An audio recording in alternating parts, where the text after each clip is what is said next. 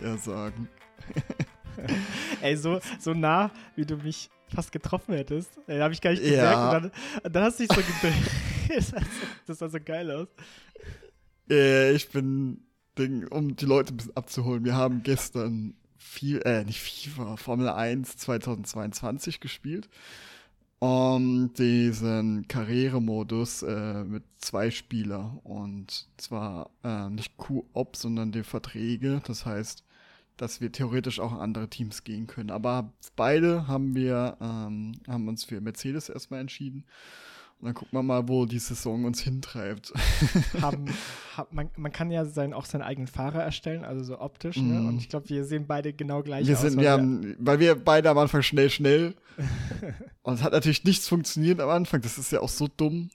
Wir haben ja ähm, die Einladung. Ähm, wir haben diese Session gestartet. Heißt, man muss auf Spieler 2 warten, dann kann man einladen. Und der Eingeladene sieht aber nichts. Ja? In beiden Fällen. Beide haben wir beide haben erstellt und der, wir haben beide nichts gesehen. Außer wenn wir über Steam gemacht haben, da hat es funktioniert. Ähm, dann stand auch, können wir, äh, sind gerade beim Beitreten, aber dann hieß es, wir nehmen nicht an diesem Karrieremodus teil. Ähm, um, weil das musste halt über Ingame gehen, damit ja, um quasi die Einladung äh, für diesen Modus. Ich nehme an, jetzt geht es über Steam, äh, ja, dass wir einladen können, weil wir freigeschaltet sind aber für das erste Mal, das ist in Spielmodus, in diesen Spielmodus einzuladen, musst du es in-game machen. Und wir haben nie eine Anzeige gesehen und sind auch in-game Mail und so gewesen, da war nichts. Und dann habe ich halt immer, habe ich die Mails halt gelöscht und dann habe ich gemerkt, okay, ähm, eine kommt immer wieder und das ist die Driver-Aktualisierung. Ja, äh, die musste ich, habe ich halt nicht bestätigt, sondern gelöscht. Die kam halt eben sofort wieder. Und dann, als ich sie bestätigt hatte, hatte ich sofort die Einladungsnachricht im Postfach. Ich weiß nicht, ob das Bug ist oder so, aber äh, man musste irgendwie erstmal diese ähm, diese Nachricht äh, bestätigen, dass ich überhaupt diese Nachricht bekomme, die Einladungsnachricht. Ja, und dann hat alles funktioniert. Aber das hat halbe Stunde oder so mindestens, gell, war mal dran. Nee, das, ja, das, äh, das ist bestimmt kein Bug, das ist bestimmt ein Feature bei EA. Ja, und, und was ja. man noch sagen muss, ähm, was wir ja auch zuerst vorhatten, war ja, weil äh, du hattest, du hast die auf Steam gekauft und ich hab's auf mhm. Origin durch dieses mhm. EA Play Pro, also praktisch einmal, also wie Game Pass nur mit EA spielen. Mhm. Ähm, und da kriegst du das halt dazu, sogar die, die 100-Euro-Edition, was, äh, ja, was, was unnötig ist, äh, aber trotzdem. Und dann haben wir gedacht, na cool, äh, muss ich es halt nicht nochmal kaufen. Ja, äh, Pustekuchen stellt sich heraus und das ist eigentlich unfassbar. Es gibt kein Crossplay zwischen den verschiedenen Launchern sozusagen. Also man kann mit der Origin-Version nicht äh, mit den Steam-Leuten zusammenspielen. Ja. Zumindest nicht im Koop. Stand äh, jetzt. Ist, ja, genau, das soll irgendwann später mit einem Update mal kommen. Aber das ist, also das kann ich nicht verstehen. Also weißt du, ich verstehe auch Konsole und PC, ne? Ja, vor Aber allem. PC und PC? Vor allem, weil ich mich ja, obwohl ich Steam spiele, muss ich mich dann noch mein Origin-Konto im Spiel ein ja, äh, anmelden. Ja, ja, äh, gar keinen Sinn. Macht einfach ja. überhaupt keinen Sinn, ey. Nee, das ist einfach nur bescheuert. Ähm, und ja. äh, vielleicht hoffen sie drauf, dass genau sowas passiert wie du, dass es einfach zweimal kaufst. ja, ja, ich habe ja, ich habe ja hier die Podcast-Million habe ich einfach investiert. Ja, gut, okay. Der kann schon von der Steuer absetzen. gut, aber ja, die ersten Erfahrungen, wir haben jetzt Bahrain war das, gell? oder? Genau. Genau. genau, haben wir erste Rennen absolviert. Ähm, ich äh, mit Gamepad, äh, wir beide mit Gamepad. Ähm, ich spiele normalerweise mit Lenkrad, aber habe jetzt keine Lust gehabt. Der Tisch war besetzt. Dieser Tisch, den ich als benutze, dieser Campingtisch, äh, wo ich alles dran mache, äh, mit einem Puzzle äh, von meiner Freundin und mir. Und ähm, ja, wollte ich nicht. Äh, es liegt da schon seit Wochen, weil das so ein Rätsel, ein Exit-Puzzle, glaube ich, ist von Exit. Ah, ähm, ah die und so ein Rätselpuzzle ist, ja. Und da haben ist es dann 3D? Nee, nee, nee, ist ah. nicht 3D. Ähm, das ist ein normales Puzzle. Das Bild auf der Packung sieht auch ein bisschen anders aus als das Puzzle selber. Ja, das ist Teil der Herausforderung. Und da gibt es halt Rätsel. Ähm, das ist so wie. Äh, das ist das Souls unter den Puzzlespielen. ja, ungefähr. Ja, und das liegt jetzt aber schon seit Wochen da und haben wir nicht weitergemacht. Und ähm, ja, aber jetzt habe ich bemerkt, okay, ich kann das Lenkrad trotzdem anschließen, das äh, vom Platz reicht es. Ey, aber nicht, dass es dann dass es dann so, das Force Feedback so vibriert, ne, dass er Puzzle kaputt macht. Ja, ich habe jetzt eben das nochmal angeschlossen heute Morgen, ähm, nochmal ein paar Runden gedreht, so Training, von meinem Karrieremodus auch ein paar rein. Und ich habe, äh, es ist schon deutlich besser. Also erstens, man merkt halt dieses Feedback, ja, ähm, ist halt deutlich besser. Man merkt halt, ich meine, dieses Lenkrad, die heutzutage, die sind ja richtig, die, die, die arbeiten ja richtig mit und ähm, das Gegenlenken, den Bodenbelag und das spürst du halt alles äh, mit den Kurven. Je schneller du in Kurve bist, desto schwerer ist zu lenken, wie in der Realität und und es ist schon sehr, sehr gut und immersiv. Und man merkt einfach, man merkt sofort, wenn man die Bodenhaftung verliert. Viel schneller als beim Gamepad. Und man kann eher, eher mit Gas spielen und, und auch gerade die Lenkung ist natürlich, ähm, beim Joystick ist es so viel feiner, die Lenkung, also im negativen Sinne, weil so ein Millimeter ist, du musst nur ein Millimeter zu weit lenken und schon mhm. haut es dich weg, ja, und hier ist es halt einfach, auch weil man es natürlich, ich äh, vom, von der Natur, vom Autofahren gewöhnt bin, ist das Lenken halt viel natürlicher äh, und hast viel mehr Spielraum. Ähm, ich und finde, ja. Gamepad ohne Traktionskontrolle äh, ist unfassbar schwer. Mm. Also damit komme ich zum Beispiel gar nicht klar. Ja. Und ich habe äh, ich habe jetzt zum Beispiel auch neue Bestzeit gehabt. Äh, 1,34,7 hatte ich jetzt. Ähm, oh, das Bahrain, das habe ich gestern nicht geschafft. Ja. Die nächsten Runden habe ich es dann nicht mehr geschafft, da war ich immer bei 1,36 und so, aber ich habe jetzt auch nicht viel gefahren. Aber ähm, ich glaube schon, dass ich äh, da nochmal einen Leistungssprung muss oh, jetzt auch nicht nochmal dran gewöhnen. Also ich habe Erfahrung aus 2021 da war es, wenn ich dann Training hatte in einen, dann ist es halt wirklich ein ganz anderes Gefühl, weil du dann wusstest, okay, wenn ich jetzt so viel Gas gebe, dann drückt es mich so raus in die Kurve, dass ich auf der Ideallinie bin. Ähm, und das hast du so mit dem Gamepad nicht wirklich, dieses Gefühl.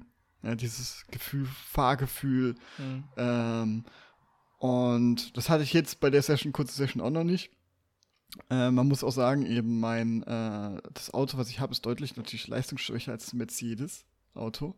Von dem her ist es wahrscheinlich mit Mercedes hätte ich wahrscheinlich noch ein bisschen mehr rausgeholt.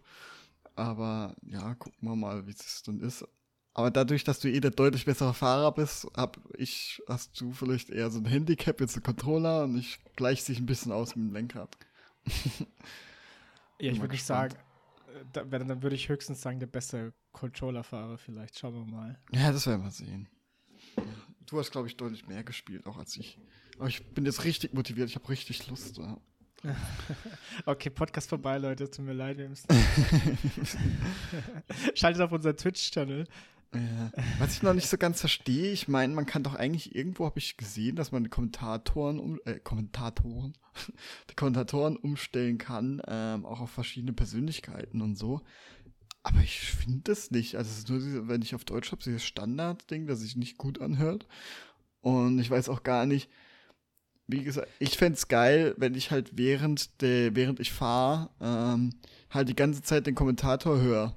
Ja, der halt über das ganze Rennen äh, kommentiert, weil ich meine, es ist schon, wenn du 25 Runden fährst, ist halt schon sehr eintönig. Ja, weil du fährst und fährst und immer die gleichen Runden.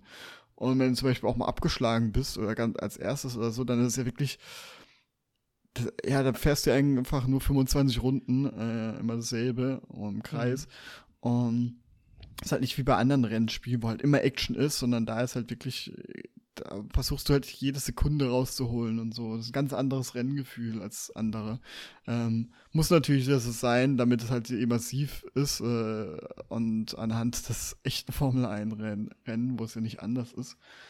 Und das fände ich irgendwie cool, weil dann wird man noch so ein bisschen von Rennen mitkriegen, wenn es auf einmal heißt, oh, Bottas ist raus oder er hat mhm, gerade oh, dieses Überholmanöver von Leclerc. Äh, ähm, keine Ahnung, das fände ich noch ganz spannend. Vielleicht gibt es das, aber ich habe jetzt nichts gefunden.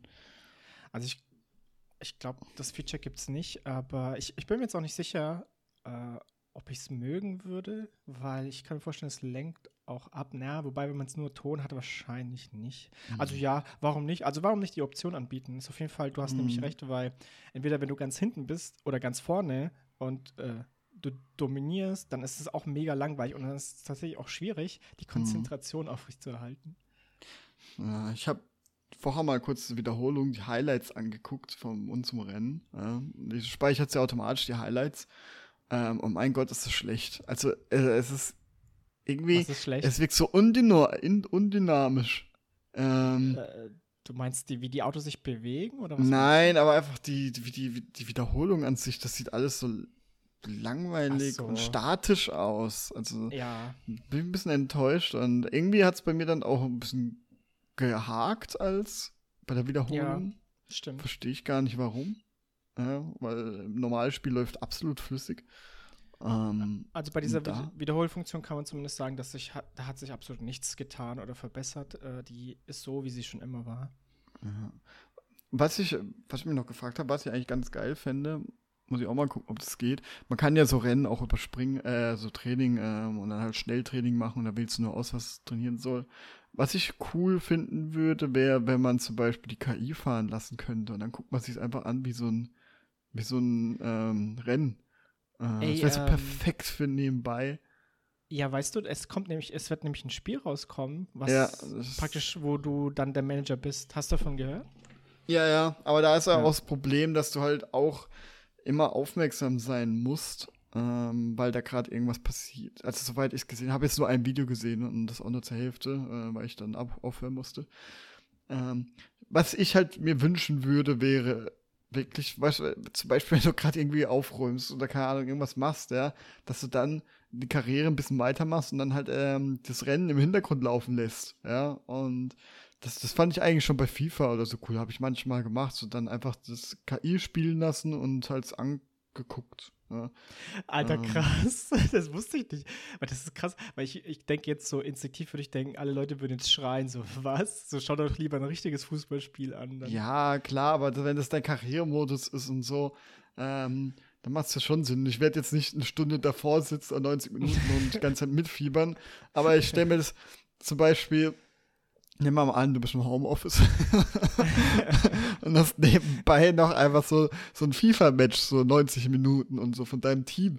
Du musst da nichts machen, aber deine Karriere geht halt ein bisschen weiter und du hast ein bisschen Entertainment nebenbei. Das fände ich irgendwie schon geil. Okay, dir wäre schon. sozusagen der Aspekt wichtig, dass du einen Vorteil ziehst, dass die Karriere weitergeht aus dem Ja, Sinne, ne? eben. Und das ist Also- halt einfach so was Seichtes nebenbei, ja. Mhm. Ähm, und du siehst ja trotzdem, wie sich dein Team schlägt oder dein Fahrer und so. Mhm. Und, Mhm. und hat ein bisschen den Flair eines wirklich echten Spiels. Ist, und Aber ich glaube trotzdem, Team. dieses Managerspiel äh, wär, Hm, wär das, das äh, guck wird das sein für dich oder könnte Ja. es sein. Das gucke ich mir auf jeden Fall an. Und ich nehme an, dass man auch Einstellungen machen kann, dass man nicht während live irgendwie reagieren muss oder es einen Pausemodus gibt. Bestimmt. Das wäre auf jeden Fall was für mich. Das ähm, bin mal gespannt. Ähm, ja. Was, was ich dir zum Nebenbei noch empfehlen kann, was ich jetzt gerade wieder voll mache, ist äh, E-Sport. Äh, Okay. Ah, ich habe dir übrigens eine Einladung für so eine Liga ähm, für Formel 1 geschickt. Wie Das online ja- oder was? Ja, ja. Das sind ja, du kannst ja so Ligen erstellen. Ähm, habe ich Hast du eine ein bisschen erstellt? mal reingeguckt. Nee, aber ähm, einer beigetreten. Okay. Ähm, der ist No Rules. Ja, da Du kannst Okay. wahrscheinlich so einstellen, wie du willst. Ähm, und, und es geht dann, im, ist immer Samstag abends, ich glaube 19 Uhr, ist ein Rennen. Und so wie ich das halt verstanden habe, rennst du da halt mit den anderen Teilnehmern immer festgelegte Zeit und sammelst so halt Punkte und jede Woche ist halt neue Rennen und das finde ich irgendwie ganz cool, ähm, weil das kriege ich glaube ich hin, so äh, als Star zu sein, anwesend zu sein in so Rennen. Mhm. Ähm, und ja, das probiere ich mal aus. Und vielleicht probiere ich auch mal einen Online-Modi aus. Da gibt es ja auch Live-Events. Ähm, das heißt, Ja, unter der Woche kannst du trainieren und dann gibt es am Wochenende das ähm, Training, äh, das, das Qualifying und dann Rennen. Und das ist, glaube ich, auch heute irgendwie drei Stunden oder so. Äh, da will ich mal, mal ausprobieren, weil ich mag so dieses, wenn es so eine Struktur hat, so wie eine echte Saison, wo einmal pro Mhm. Woche irgendwie was ist und dann, ähm, ja, äh, bin mal gespannt. ich finde, das hört sich auch cool an. Ich habe ähm, noch gar nicht Multiplayer gespielt in F1. Bisher auch noch nicht. Äh, und ähm, habe mir aber die Modi so ein bisschen angeschaut und finde, es hört sich interessant an. Also ich hoffe, äh, die Hoffnung ist wahrscheinlich vergebens, aber ich hoffe, es ist halt nicht zu krasses Reinfahren, wobei da wird mhm. man sofort, was ich gesehen habe, man wird sofort zu einem Geist, wenn man auch nur in die Nähe von jemandem kommt. Also das. Äh, das kann ich glaube alles einstellen. Ne? Ja, hoffentlich. Also ich habe auch schon so, Reddit gesehen, dass halt Leute einen reinfahren. Ne? Weil, ja, weil Online-Rennen, erste Kurve ist eigentlich absolutes Cancer.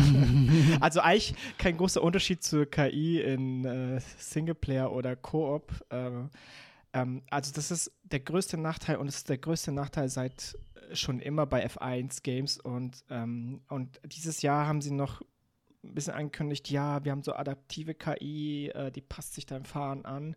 Das mag sein, ähm, haben wir jetzt nicht eingestellt, wir haben eine feste Stärke der KI eingestellt. Aber wie immer nach wie vor, das Problem bei der KI ist, die fährt einem manchmal einfach rein, weil sie, ich glaube, die KI bemerkt manchmal gar nicht, dass man selber da ist, also der mhm. Spieler. Ne? Und man ist nicht so, dass man eine komische äh, Linie hat oder so, sondern man hat die ganz normale Linie. Und die KI hat aber das Gefühl, da kann sie jetzt noch dran vorbei und dann schießt sich ab oder dreht sie dich halt. Um, ähm, und das ja. ist halt so krass, weil ich muss mir manchmal, das habe ich jetzt ja, gestern haben wir ein komplettes Rennen gefahren, also mhm. 25 Prozent von dem Rennen. Und die KI hat mich am Anfang gedreht ähm, und dann sind sie ständig mir auch bei Kurven, äh, wo ich halt ein bisschen später gebremst habe, sind sie mir reingefahren. Und das, das Problem dabei ist, man muss, man muss ähm, aufpassen, also oder praktisch eine andere Linie fahren, weil ich weiß, wenn ich so fahre, wie ich maximal könnte, also das Beste rauszuholen, würde mir die KI reinfahren. Ja, und das ich finde, das geht halt gar nicht halt. Und ja, Singleplayer. Hoffe, noch nach. Ja, und Singleplayer hast du wenigstens noch diese Zeitlupenfunktion, die ich eigentlich gar nicht benutzen will, aber ich habe sie mittlerweile bei meinem Singleplayer wieder eingeschaltet für solche Fälle, wenn die KI mir einfach reinfährt, damit ich das zurückspulen kann. Das gibt es aber leider verständlicherweise im Koop nicht, weil du dann praktisch, das kannst du niemals synchronisieren. So, wenn mhm. einer so die Zeit zurückspult, der andere will weiterfahren oder so. Das geht halt nicht. Ja, ständig wird ich dann eher ständig dich wieder ja. so, so 15 Minuten zurückholen. Ey. Also das bringt ja richtig aus dem Flow raus. Und, und, anstatt so einen Scheiß zu machen wie dieses F1 Live, wo du jetzt dein Charakter, oh Gott, kannst ja. du deine Wohnung, äh, also praktisch, das ist so wie Punkte, du sammelst irgendwie so Punkte. Also so, im Endeffekt, was, worauf sie hinaus wollen, ist, dass du irgendwann Microtransactions mm. dir holst. Also dann kannst Lampe. du dein ja, dann kannst du für deinen Fahrer ausstatten mit so auch Brands, da ist sowas wie Puma drin, so Pullis von Puma oder so ein Scheiß. Und auch Lampen, ja, und Gemälde an den Wänden und bla bla bla bla. Anstatt dass sie sowas reinprogrammieren, ey, mach doch einfach, dass die KI nicht ganz so dumm ist. Ey. Das, ja, das ist halt so typische EA-Anstrich. Ja, das war leider aber schon immer so. Ja, okay. Also es wird aber definitiv nicht besser durch EA, also ja. ja. Aber was ist denn so jetzt dein, nach einem Tag oder einem Rennen, so dein Fazit? Ähm? Was mich, ja, das ist irgendwie komisch, weil ich habe mir Tests durchgelesen und jetzt auch heute früh noch ein Video angeschaut und ich habe es bei dir auch gesehen. Was mich extrem wundert, ist, so die Leute sagen, das Auto ist, bricht manchmal un, äh, mm. aus bei schnellen Kurven zum Beispiel oder so. Ähm, und ich fand, das war bei F1 21 extrem. Und ich habe es auch gar nicht es ist so lustig, weil bei mir war das wirklich extrem so randommäßig, so schnelle Kurve, ein äh, bisschen zu sehr auf den Körper, auch nicht übertrieben, bam, sofort gedreht, ne? Und das, was ist das für ein scheiß Spiel? Und das habe ich bei F1 22 gar nicht, aber ich habe das bei dir gesehen teilweise.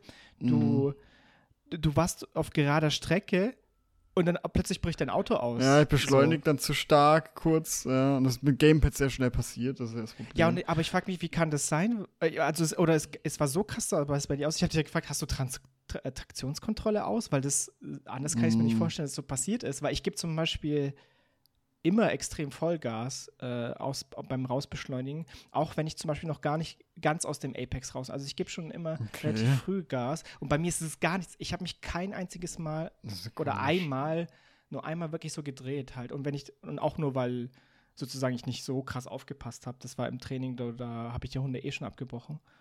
Ähm, also das finde ich krass, das kann ich nicht nachvollziehen. Die ganzen Tests sagen so, das ist, das ist da immer noch drin. Für mich war F1 21 das Krasse, wo das passiert ist und F1 22 überhaupt nicht. Für mich fährt das Auto wie auf Schienen und das wundert mich. Ich hoffe, es bleibt so, ehrlich ja, jetzt mit Lenkrad ist es auch eh viel besser. Ja. Und ich habe schon immer eigentlich gemerkt, jedes Mal, wenn es passiert ist, habe ich gemerkt, okay, das ist schon Eigenverschuldung gewesen. Ähm, weil ich, wenn, mit einem, Fein, ein bisschen Feingefühl, dann passiert das halt nicht. Und das ging dann ja auch hinterher ein bisschen besser. Und jedes Mal eben, äh, wenn es passiert ist, dachte ich, oh, jetzt habe ich in dem Moment zu viel Gas gegeben oder zu plötzlich Gas gegeben. Ähm, ja, das fand ich jetzt gar nicht so schlimm. Also ich habe nicht gedacht, ich hatte, war nicht so diesen Modus so, oh scheiße, was soll das? Ich habe doch gar nichts falsch gemacht. Sondern ich habe immer gedacht so, oh, jetzt habe ich wieder ein bisschen, war ich ein bisschen zu ehrgeizig oder so. Mhm. Ähm, wahrscheinlich hast du es bei dir einfach so drin, dass es sich für sich natürlich anfühlt, wie du fährst und das gar nicht erst so passiert. Und ich muss mich halt erstmal anpassen. Und wenn ich jetzt eins, zwei Sessions noch mehr habe, dann wird mir das wahrscheinlich auch so nicht mehr passieren.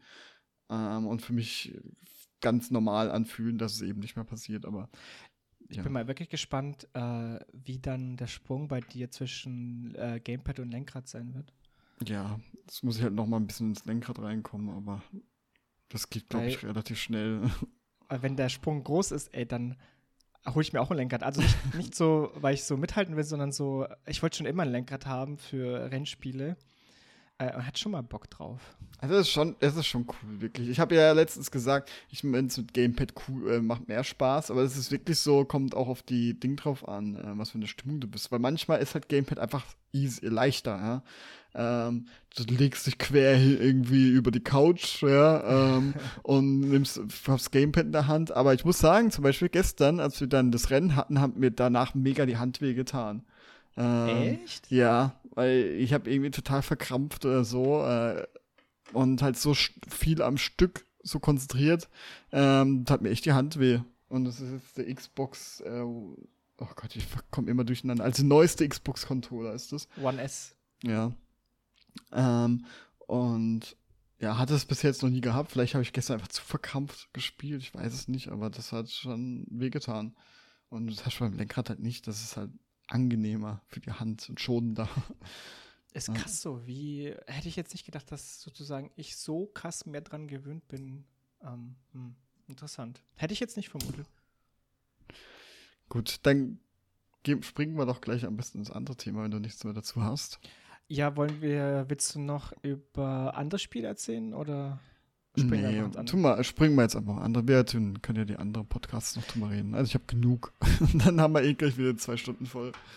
Ja, das, okay, dann, dann, behalten wir die fürs nächste Mal oder so und machen jetzt unser mhm. Special-Thema, was wir in, die, in der Folge, die heute, äh, Quatsch, die morgen rauskommen wird, äh, schon angeteasert haben.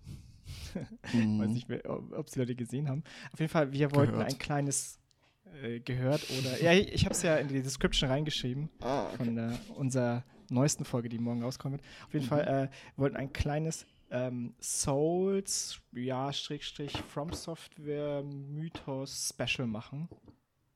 Damit es ja. ein und ein für andermal, nee, wie sagt man, für ein und andermal.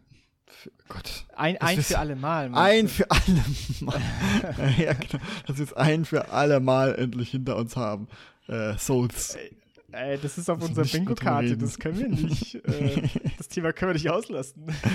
ja, wahrscheinlich, ja. Wahrscheinlich. Ja, ich finde, also ich finde das Thema spannend, weil ähm, also es ist, es ist ja ein relativ modernes Phänomen, sage ich mal, und ich finde es halt spannend, dass sozusagen, hätte ich auch nicht gedacht, einfach mal so ein neues Genre erfunden wird, so. Ja. Mehr oder weniger. Und, das ist, glaube äh, ich, letztes Chance, äh, letzte Genre, was irgendwie erfunden wurde. Oder dazwischen gab es jetzt ja, nichts mehr. Ja? ja, es kommt darauf an, wie man es so sieht. Ist zum Beispiel Battle Royale ein eigenes Genre? Ah, ja, das auch, stimmt. Auf jeden Fall. Aber dieses Battle Royale, das ist ja nur als Spiel neu. Das gab es ja schon in Filmen und Büchern ewig. Äh, genau, genau. Ähm, genau, und da wollten wir ein bisschen drauf eingehen. Ähm, ich habe so ein bisschen die, die Facts rausgekramt und werde da den Einstieg machen. Und Mike äh, hat vor allem der, ist vor allem der spielende Experte, denn er hat wahrscheinlich jeden, jeden Teil mehrmals jeden. durchgespielt. Nee, nicht jeden. Demon's Souls habe ich bis heute nicht durchgespielt. okay, der ist lustig, der Hauptfokus wird auch ein bisschen Demon's Souls sein, weil das ja sozusagen der Anfang war? Fragezeichen vielleicht? Naja, fangen wir an. okay, also so From Software ist ja schon eine relativ alte äh, Spieleschmiede, die gibt es schon relativ lange. Mike, weißt, weißt du ungefähr, kannst du einschätzen, wie lange es die gibt? Vom Software? Wann die gegründet, ja, wann die gegründet wurden? Oh, ich glaube, die sind schon relativ lange da. Ähm, die haben ja sowas wie diese Ninja-Spiele gemacht. Ähm, mhm, Tenchu. Tenchu. Ähm, Was und schätzt für du? PlayStation 1 haben sie, glaube ich, auch schon was gemacht. Ja. Ich glaube so 1990. Ja, oh, ziemlich gut. Äh, 86 wurden sie gegründet. Boah, so. Oh, oh. Es ist krass, 86 ist ziemlich alt. Also es ist älter als Blizzard oder so. Mm, Mm, äh, genau, und ähm, ja, genau, 86 gegründet. Äh, du hast recht, die haben natürlich äh, PlayStation-Spiele gemacht. Eins ihrer bekanntesten war damals auf der PlayStation 1, das war Kingsfield.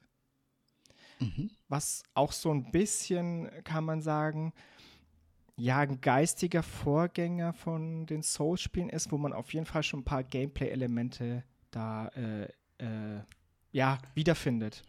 Ähm, weil sie auch damals schon bei Kingsfield, es gibt dann insgesamt vier Teile über PlayStation 1 bis, ich glaube, PlayStation 2. Ähm, was sie damals schon so ein bisschen eingebaut haben, war, dass du diesen ähm, Exploration ähm, Gameplay hast und auch dieses Trial and Error ein bisschen, dass die Gegner viel Damage machen und auch zum Beispiel diesen Stamina-Balken gab es damals schon. Mhm. Ich würde nicht mal sagen, dass es. Äh, also, ich würde schon sagen, dass es eine große. Ähm, ja. Äh, also, dass er schon sehr große Ähnlichkeiten hat den späteren From Software-Teilen. Also Ja, auch diese ganze Atmosphäre und so. Ich weiß, ihr habt noch das Genau. Intro gesehen von einem und so. Und das ist von, das ist ja auch schon Dark Fantasy, ähm, schwer aus äh, und, ähm, und noch damals eine Ego-Perspektive. Genau, genau. Ähm, und er wirkte eher wie so diese Dungeon Crawler da früher, Ganz die genau. man genau immer ums Eck läuft, dann kommt wieder ein neues Monster und durch Labyrinthe und so. Ähm, und so ein bisschen wirkt es da und es ist halt einfach Gameplay. Da ist halt das Ding, was heute die krasse Stärke ist, war damals ja deren Schwä größten Schwäche, das Gameplay an sich. Mhm. Es ist jetzt interessant, wie sich das dann eben mit Miyazaki geändert hat. Ja, das ist schon mal ein gutes Stichwort, da kommen wir, kommen wir gleich zu. Ähm, zu Kingsfield vielleicht noch. Du hast, du hast da vollkommen recht, das sieht wirklich aus wie so ein Dungeon Crawler, ähm, nur man hat halt kein Hexfeld sozusagen, wo man sich dann immer so schrittweise nach vorne bewegt, sondern man, Mhm. das ist ja wirklich Echtzeit sozusagen. Ähm, sieht heutzutage furchtbar aus. also vor allem der erste Teil. Also ich habe mir ein kurzes Video angeschaut. Also das nochmal zu spielen und zu erleben ist, ist wirklich schwer. Und vor allem, äh, wenn es so wie Souls ist, wenn es so viele versteckte oder unsichtbare Wände gibt oder, oder unsichtbare Durchgänge, besser gesagt, äh, nicht Wände, weil diese Wände sind ja sichtbar. Äh, ist, glaube ich, ist, glaube ich, heutzutage sehr schwere Kost. ähm, aber auf jeden Fall kann man sagen, Unsichtbare bei Wände gibt es ja heute noch. ja, genau, genau. Bei, bei Kingsfield wurden so die Grundsteine gesetzt. Okay, dann hast du jetzt Miyazaki genannt. Ähm, Mhm. Mi- Miyazaki ist ja eigentlich der, ja, kann man sagen, der Vater von den Souls-Games. Ähm, Er, ist, er ist der, sagen wir mal, nicht der Vater, er ist so der Adoptivvater, würde ich sagen. Weil eben die gab es ja schon davor, mhm. ähm, vor ihm. Und sie sind aber so verwaist in, im Waisenhaus gewesen und nicht gut erzogen. Er hatte ihre Macken und dann kam Miyazaki, der das Kind aufgenommen erzogen. hat. Äh, und, und es aufgepäppelt hat und äh, ihn geleitet hat, ja, dieses Kind, und ihn zu einem Doktor aufgezogen hat, sozusagen. ja, ich würde, So ja, du, du, genau, du sprichst auf die äh, King's Quest, äh, King's Quest, das ist was anderes, Kingsfield-Spiele an, die ähm, alle vor Miyazakis Zeit rausgekommen sind. Mhm. Ähm, genau.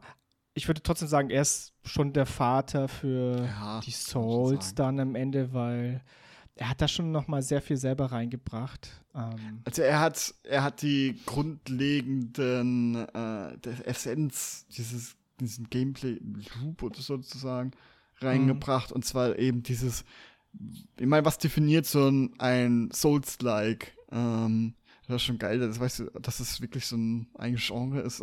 so, ähm, ich meine, was definiert ist, das ist ja eigentlich Souls-like, ist ja, wenn es Spiele sind, die meist eher schwer sind oder anspruchsvoll, nicht viel erklärt wird und deine Setting ist egal dabei ähm, und dass es sogenannte Checkpoints gibt, überall verstreut auf den Leveln ähm, und diese Checkpoints, wenn man dass es dann so High-Items gibt, diesen Checkpoints, die sich regenerieren. Und wenn man Monster eben tötet und sich dann wieder den Checkpoint geht, dann kommen die Monster wieder. Und das ist ja eigentlich das Grundlegende. Ähm, ja, und, und dass normalerweise Level eher linearer sind, äh, so dieses Open Schlauch, was jetzt Elden Ring ein bisschen aufgebrochen hat. Hm. Genau, das würde ich sagen. Und natürlich, dass du praktisch äh, ein, deine Währung von den Monstern kriegst, ähm, ja, diese ja, immer genau bei dir hast sozusagen und du verlierst sie, wenn du stirbst, kannst sie aber, würde auch sagen, nochmal, also das gehört dazu, kannst sie nochmal einmal hast die Chance einzusammeln, äh, nachdem du gestorben bist. Das, äh, mhm. genau, das würde ich als Core sagen. Äh, genau. Ja, ja. Was, was weißt du über Miyazaki? Ich weiß, dass er als Programmierer dort angefangen hat. Ähm, und irgendwie irg hat er mal diese Leitung über Demon's Souls bekommen. Ähm, genau. Und dann hat er halt so Mechaniken geändert, eben genau wie diese, diese typischen Souls, äh, Souls-like Mechaniken. Und zum Beispiel, dass er auch einen Boss designt hat, und das ist der mit dem Turban, der damals ja. schon eine, eine sehr interessante äh, Multiplayer-Mechanik hatte. Und mhm. zwar war das so, dass du, wenn du einen bestimmten Teil der Map warst, ähm, musstest du irgendwas machen, irgendwas aktivieren oder ein Item haben, weiß ich jetzt nicht genau. Und dann warst du der Boss in einem anderen Spiel und hast dann als Boss gegen den ähm, gegen den ähm, Spieler gespielt. Ähm, also über Multiplayer. Und ja, und sowas, also sowas gab's, gab's da halt noch nicht. Gar nee, nicht. Das gab's das ist nicht, halt ein mega geiles Konzept eigentlich. Und das war aber auch sehr du weißt versteckt. es auch nicht. Du weißt es auch nicht, glaube ich, ne? Also ich habe es jetzt nicht persönlich erlebt, aber ich habe so eine Story gelesen. Du, wenn du, du wirst praktisch aus deinem Singleplayer irgendwann weggenommen und wirst als Bossgegner für jemand anders gespawnt, ne? So mhm. passiert das. Ja, mega, also das und, ist voll krass. Ja, und äh, man kann es erkennen anhand, weiß es nicht mehr, irgendwie sowas äh, Visuelles in der Hand, wie der Turban trägt oder sowas, irgendwie sowas, dass es halt ein echter Spieler ist. Ähm, ähm, und ich weiß nicht, ich weiß gar nicht, ob da überhaupt eine Anzeige kommt, dass da ein echter Spieler die Welt betritt, so wie zum Beispiel Invasion, dann heißt es ja ähm, bla bla bla invaded deine Welt. Ja. Ich glaube, ähm, es ist nicht so, aber ich bin mir da nicht sicher. Ja, ich glaube auch nicht. Äh, weil diese Mechanik gab es ja zum Beispiel an Dark Souls 3 nochmal, äh, das ziemlich geil war und richtig episch. Äh, kann ja nachher vielleicht nochmal dazu kommen. Und äh, ja, genau solche Dinge waren halt so Sachen, die sich extrem abgehoben von haben von allen anderen Spielen und das, ähm, und ja, mittlerweile Miyazaki auch der der Firmenleiter von From Software und ja, man hat trotzdem noch Zeit, die Hand über die Spiele zu halten, weil sie sind nicht schlechter geworden seitdem. Ja, hoffentlich. Das war so meine Sorge. Ja, auf jeden Fall, okay. Ähm, also, wie, wie, du gesagt hast, Miyazaki hat ähm, mit 30 Jahren ist er From Software gejoint. Er war vorher Programmierer bei Oracle. Die sind vor allem bekannt für ihre, ich würde mal sagen, Datenbanken. Und er ist halt äh, From Software gejoint praktisch, weil er einfach sich den Wunsch erfüllen wollte, Videospiele zu erstellen. Mm. Mhm. Und er war zuerst sogenannter äh, Game Planner für das äh, Spiel Armored Core. Das ist so ein Mech-Game. Ähm, was Game Planner genau bedeutet, weiß ich gar nicht. Irgendwie halt Teil des Teams. Ähm, und da hat er so einen guten Job geleistet, dass er dann Game Director wurde für Armored Core 4. Also ich glaube, Game Planner ist wahrscheinlich sowas wie auch ähm, der Logistik, die Planung. Ich nehme an, der plant halt, ist einer von ne, in der Gruppe, der halt ähm, so ein bisschen, das alles so ein bisschen nicht direkt managt, sondern eins drunter, aber halt zumindest plant, ja, so mhm. Ressourcen plant und so mhm. und also äh, eben wie so eigentlich ja wie so ein Manager schon ein bisschen, der halt ähm, sagt, okay, die hier ab die dieses Team die Ressourcen und dieses und und da kann man natürlich sehr positiv auffallen, wenn man gut plant, ja, ähm, kann genau. man sehr genau. gut auffallen, wenn man Teams gut plant und dann ähm, das, das, kann man sehr schnell Führungsqualitäten heraus äh, sehen. Ja. Genau, das hat ja bei ihm ja geklappt und dann, wie gesagt, wurde er Game Director für den vierten Teil von Armored Core. Ähm, er hatte am Anfang dann auch gar nichts äh, mit Demon's Souls zu tun. Ähm, Demon's Souls äh, Entwicklungsstart war 2005. Und Mike, weißt du, weißt du, was als Inspiration für Demon's Souls galt, beziehungsweise an was sie sich orientieren wollten damit? Ja, natürlich. also die Hauptinspiration ist halt äh, Berserk gewesen. Ähm, mit ja, großem Abstand. Natürlich gibt es noch hier und da andere Inspirationsquellen, aber es trieft alles nach Berserk. Äh, weil die Stimmung und teilweise einfach Monster und NPCs, ja, auch in Elden Ring gibt es schon wieder, das ist so krass, als ich den Elden Ring Trailer gesehen habe, da dachte ich, ah, da ist schon wieder Guts, da ist er, ich sehe ihn, eindeutig, da ist er schon wieder. Das Meme von Leonardo DiCaprio, ne? ja, genau, absolut so, weil diesmal denkst du, ach, die haben sich ja nicht mal Mühe gegeben, ihn zu verstecken, weißt du, das ist wie, wo ist, Fred, ähm, nur ist halt Fred hier einfach riesig, äh, fünf Meter groß ähm, und sticht halt sofort auf der Masse heraus, weil er einfach da ein Wolf ist. Ja? Also er ist ein Menschenwolf und Gatz hat ja später dann so eine Rüstung, die ihn so wolfsmäßig ähm, macht mit, äh, mit so einem großen Schwert, ja, mit diesem Dragon und es ist halt, es ist sofort, okay, das ist Gatz, ey, der bewegt sich auch so und ähm, ja, sehr, sehr, äh, sehr cool, aber und sowas gibt's halt immer. Und ich meine, auch ein Schwert gibt's, ähm, ich weiß gar nicht mehr, wie es heißt, ich glaube einfach nur Great Sword. Ähm, das sieht halt aus wie das Dragon Slayer von Guts ähm, und man kann sehr gut Guts cosplayen, auch anhand Rüstungen und so.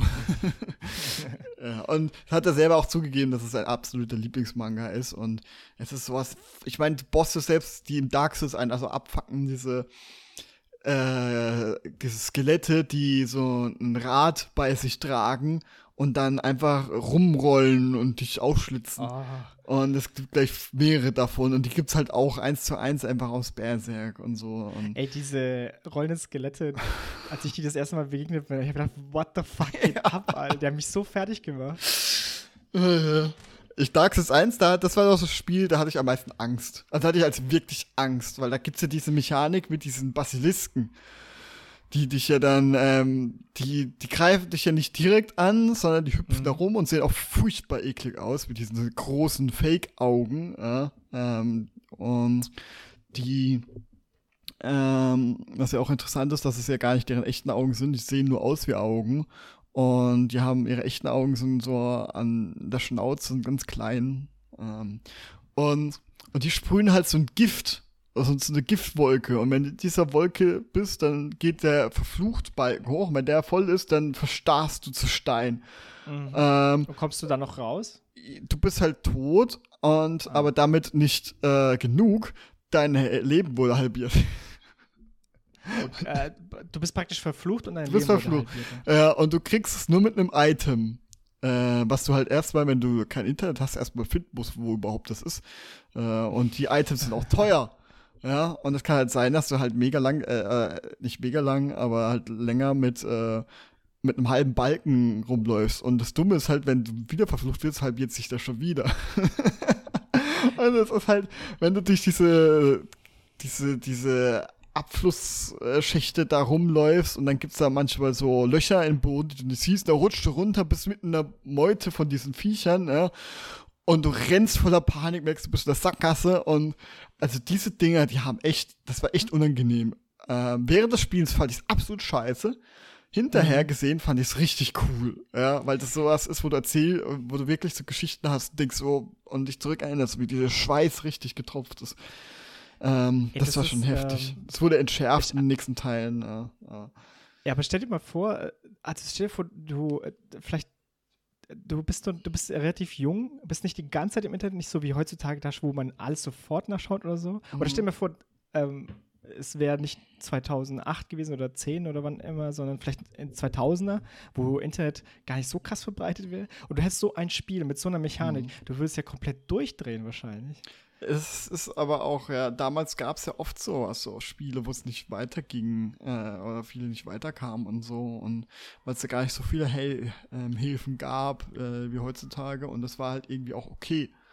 Ähm, und ja, ich weiß nicht, ich meine, Dark Souls lebt ja eigentlich auch davon und das ist so auch ein Spiel, wo ich mich abschotte und Dinge selber rausfinden will, weil es gibt so viel zum rausfinden. Ich weiß noch nach 100 über 100 Stunden Dark Souls und New Game Plus Plus oder so, ähm, auf einmal war am Bonfire so ein Viech, ja, wo ich dachte, was ist das denn? Wo kommt das denn her?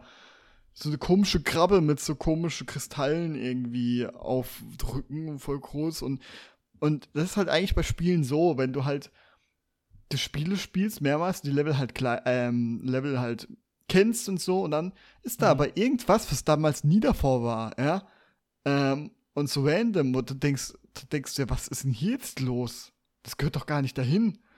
Ähm, und halt stellt sich raus, das ist so ein, ähm, so ein Lebewesen, wenn, wenn in anderen Online-Welten ähm, ganz viele Personen an einer Stelle sterben, dann entsteht in einer, irgendeiner zufälligen Welt dieses Wesen. Und je mehr Seelen quasi da verloren gegangen sind, desto größer ist es, ähm, glaube ich. Und, und es passiert halt random und halt wirklich alle paar hundert Stunden in deiner Welt, ja. Und das ist, und da gibt es ganz viele solcher Sachen, wo einfach du Sachen entdeckst, wenn du jetzt nicht durchs Internet äh, scrollst, ja, immer und immer wieder Sachen entdeckst, wo sich halt echt jeder Durchgang nochmal lohnt, ein bisschen zu erforschen. Ähm, weil du trotz, ich auch trotz Internet immer noch Sachen entdeckst, wo du denkst, hoch, was ist das denn? Das ist ja ganz komisch. Ähm, und das hat einen richtig, richtig geilen, ähm, geilen, geiles Flair sozusagen. Und hat die, was, was, also ist die, diese Krabbe, hast du gesagt, ne? Ist ja, sie dann besonders klar. stark? Nee, gar nicht. Ein, ich weiß auch gar nicht mehr, was sie droppt oder so, aber einfach nur, dass es da ist halt irgendwie. Ist, ähm, ist halt krass, ja. Weil du dir hm. nie sicher sein kannst, alles schon gesehen zu haben.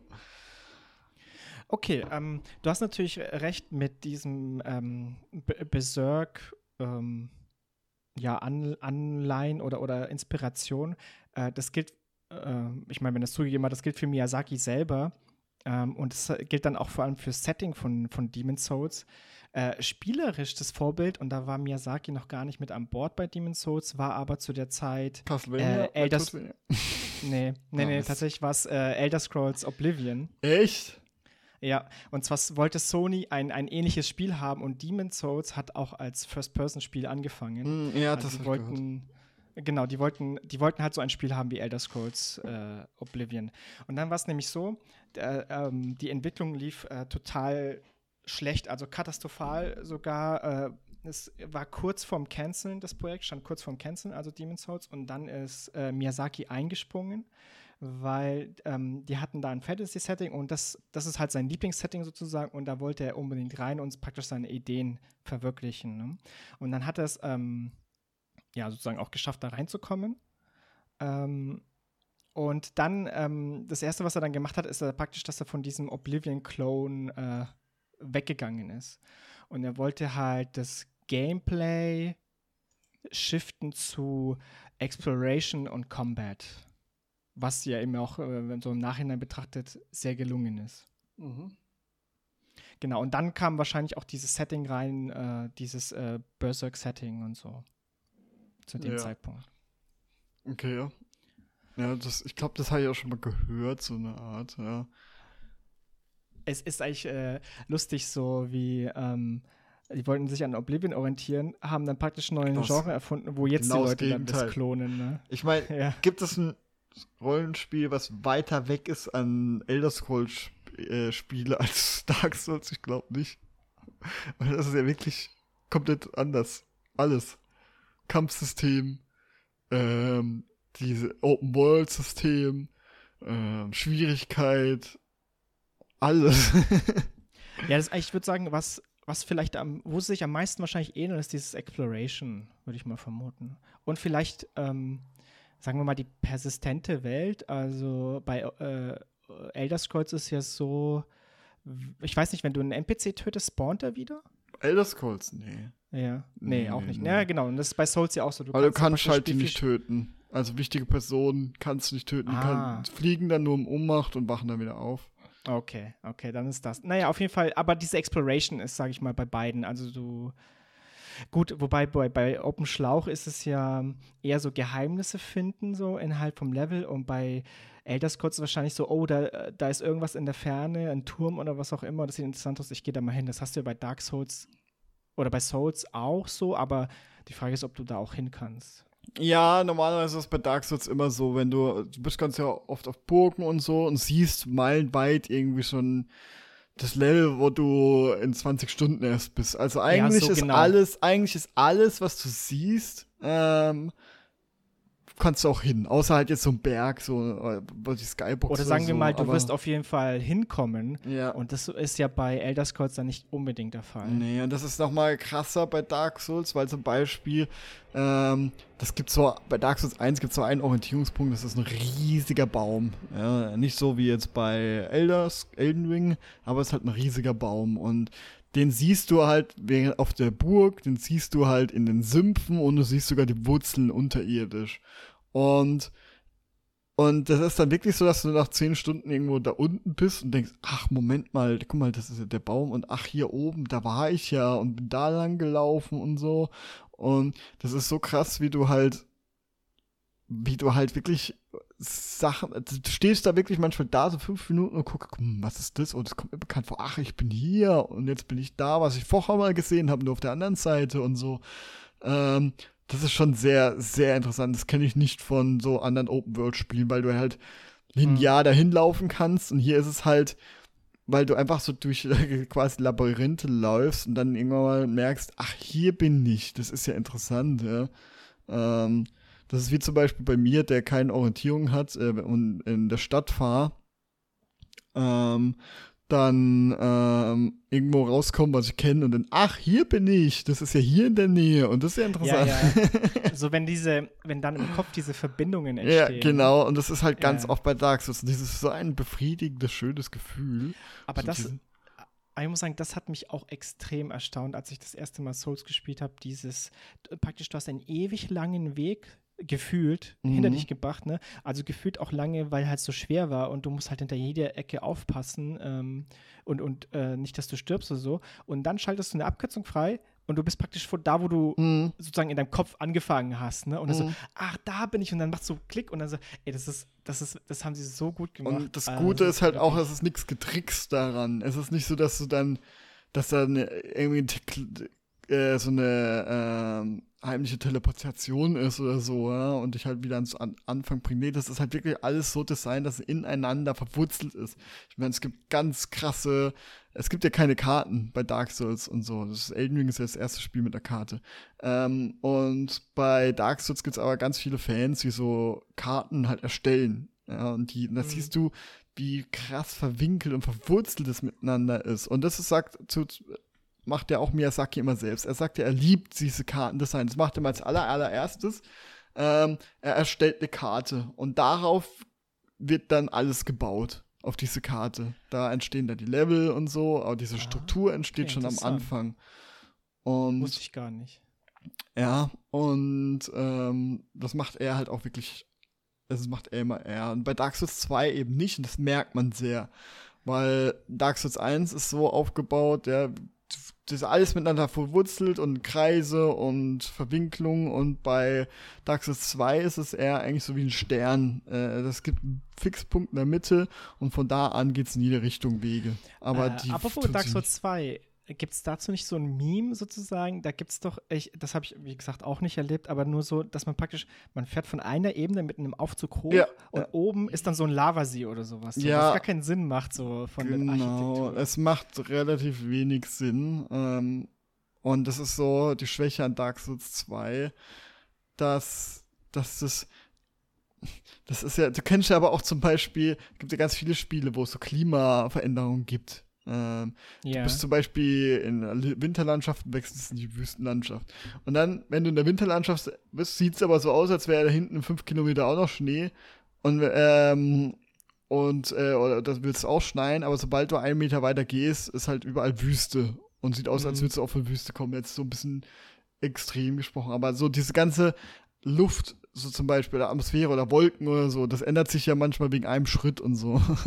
Und so ist das ähm, bei Dark Souls 1 nämlich überhaupt nicht. Ja, bei Dark Souls 2 aber schon eher, dass du auf einmal von Giftsumpf in so Lavalandschaft bist und überall auch die Wolken sind halt so krass irgendwie ähm, ganz anders wie vorher und so. Und äh, da passt halt der Übergang nicht wirklich. Und ich weiß gar nicht, ob das wirklich keinen Sinn macht, weil ich habe auch schon andere Stimmen gehört, eben, dass es schon Sinn macht, äh, also andere Kontext. Äh, da fehlt, glaube ich, auch ganz viel Und selbst wenn es Sinn macht, dann haben sie es schlecht in äh, unleserlich quasi gemacht.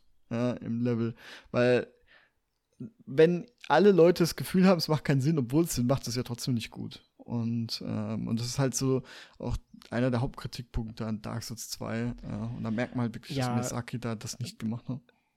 Genau, würde ich sagen, Miyazaki war für Dark Souls 2 gar nicht zuständig und Dark Souls 2 ist ja auch das schwarze Schaf, beziehungsweise das rote, rothaarige Stiefkind der Souls. rothaarige des Souls. Aber ich muss auch, ich mag trotzdem auch Dark Souls 2 gerne. Also es spielt sich irgendwie nett und flüssig.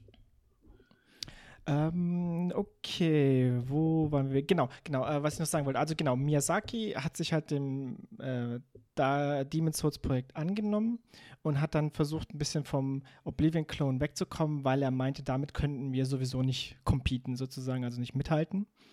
Und ähm, interessant, was er noch dazu gesagt hat, ist, ähm, sein Ziel war ähm, also nie sozusagen diese Schwierigkeit als, als Selbstzweck, sondern sein Ziel war sozusagen, dass man ein, ähm, dass man den, dass man sozusagen das Gefühl bekommt, etwas erreicht zu haben. Deswegen auch diese, diese starker Fokus auf, sagen wir mal, schwierige Encounter, aber die sollten nicht unfair sein und natürlich äh, vielen Geheimnissen und Entdeckungen. Und da wollte er das Gefühl schaffen, etwas erreicht zu haben. Und jetzt so im Nachhinein betrachtet kann man sagen, da ist er auf jeden Fall äh, sehr erfolgreich gewesen.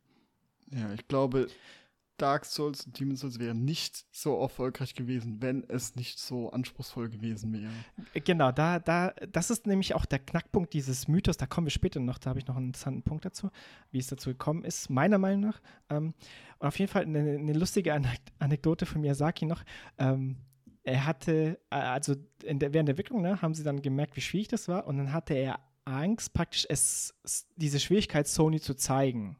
Und hat es bei den ganzen Präsentationen, ne, also bei Spielentwicklung ist es ja so, wenn man einen Publisher hat, der einem das finanziert, dann muss man natürlich immer Milestones präsentieren und auch das Spiel dann zeigen. Ne? Mhm. Und er hatte Angst, diese vielen, also man ist sehr oft gestorben in Demon's Souls äh, und er hatte Angst, das denen da so zu zeigen und hat es halt nicht gemacht, weil er wusste, wenn sie das sehen, dann werden sie ihn zwingen, das zu ändern. Also hat er es gar nicht gezeigt. Ja.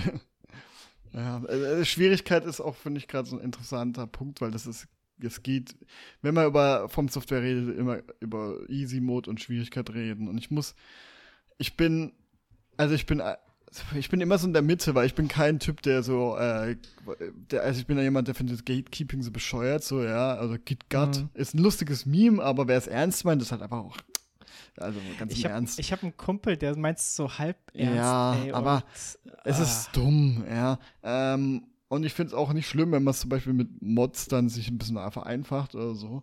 Ähm, aber was ich, ich finde teilweise trotzdem die Reaktion auf From Software, auf diesen so, äh, dass sie keinen machen wollen, ein bisschen unfair. Ähm, weil das war halt für den Anfang an eigentlich für eine Nische gedacht, die halt sowas mögen, diesen Schwierigkeitsgrad. Und durch die Qualität ist einfach das Publikum größer geworden.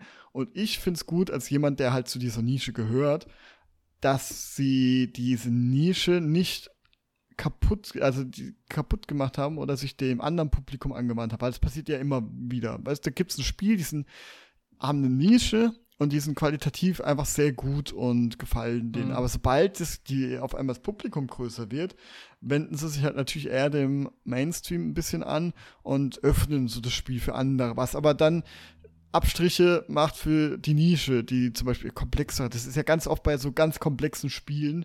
Ähm, oder bei Dragon Age oder alle anderen Spielen, die dann irgendwie eigentlich so beliebt sind, weil sie so komplex sind, aber es hat auch viele abstreckt. Und damit es ein bisschen mainstreamiger und sehr einfach ähm, und dieses ähm, alles ein bisschen vereinfacht und oder ähm, mit Quality of Life ähm, Changes und ähm, Hilfestellung oder äh, Automatisierung und so, ähm, mhm. so dass halt zwangsweise äh, diese Nische ein wenig aufweicht und halt die, die eigentlich von Anfang an dabei sind, so ein bisschen ja verraten gefühlt äh, äh, fühlen. Ja, und ich finde aber From Software macht eigentlich ganz guten Mittelweg, weil die haben quasi Hilfestellung in den Spielen. Das einzige ja, Spiel, absolut. was es nicht hatte, war Sekiro. Ja, und das haben viele nicht durchgespielt. Ähm, aber zum Beispiel Dark Souls und Elden Ring, da gibt es halt diesen Online-Modus. Es gibt Hilfestellung. Du kannst auch einfach, wie bei anderen JRPGs, äh, wo es halt ganz normal war auch früher, dass du halt einfach grinden musst, weil die Spiele so schwer waren, ja. Ähm, also die, die Diskussion in Japan ist auch weit nicht so aus wie, krass wie hier, ähm, wo man halt einfach länger grindet, ja, und dann kannst du halt dich, kannst du dich problemlos überleveln. Und es ist jetzt nicht so, dass du wirklich bei Dark Souls so krass suchen musst nach Grind, äh, Grindspots. Also du findest immer gute Lösungen, wie du schnell leveln kannst und so. Ähm, und ja, also es gibt immer eine Möglichkeit, ähm, relativ einfach durchs Spiel zu kommen. Und gerade bei Elden Ring. Und das finde ich ein bisschen unfair, so dieses, ihr müsst einen Easy-Mode haben oder so und richtig schon anfeinden deswegen, ja, weil ich finde es gut, wenn einfach, erstens, diese, klar, darüber wird sich als lustig gemacht, so, öh, kreative Freiheit, bla, bla, aber es ist halt schon so, es ist halt, man merkt halt bei Miyazaki und so, das ist alles auf diese Schwierigkeitsgrad, also es passt alles zusammen, ja. Und dieses alles, was ich angesprochen habe, zum Beispiel dieses Exploren, ja, dieses, dieses Erkunden, das ist nur so befriedigend, weil es anstrengend ist. Das ist wie ein Abenteuerurlaub, ja. Und erst wenn du wirklich kaputt bist und auf dem Berg das geschafft hast und stolz auf deine Leistung bist, erst dann hast du dieses Gefühl, was sie da erzeugen wollen. Und erst wenn du den ähm, wenn du diese Map geschafft hast, wo diese Gegner so anspruchsvoll sind, ja, ähm, erst dann kommt dieses Gefühl, dieses, okay, ich muss jetzt meine Tränke managen, oh, ich habe noch drei Estus Flakons, was mache ich jetzt? Gehe ich jetzt zurück und fülle sie auf und versuche, ob ich nächste One besser durchkomme oder gehe ich jetzt einfach weiter geradeaus und habe Angst, meine Seelen zu verlieren. Das greift alles so ineinander, dass halt ein Easy Mode äh, das ja schon fast kaputt machen würde. Und ich glaube auch, das ist nämlich das Problem, wenn es offiziell ein Easy Mode geben würde, wäre auch dieser Anspruch, dass dieser Easy Mode absolut 100% ausgereift ist, ähm, den würden die Leute haben. Ja?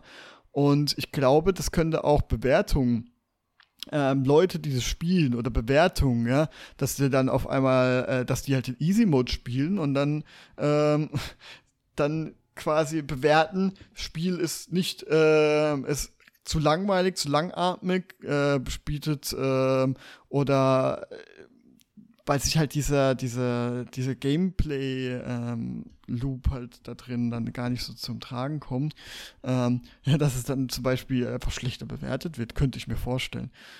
Äh, Lösung wäre halt vielleicht zu sagen, okay, das ist normal und halt absolut äh, mit einem Hinweis sagen, das ist, dieser Easy Mode ist nicht für ähm, ist nicht äh, dieser Modus, der der Entwickler ähm, in den Sinn hatte, dann wäre das Problem wahrscheinlich schon weg. Ja.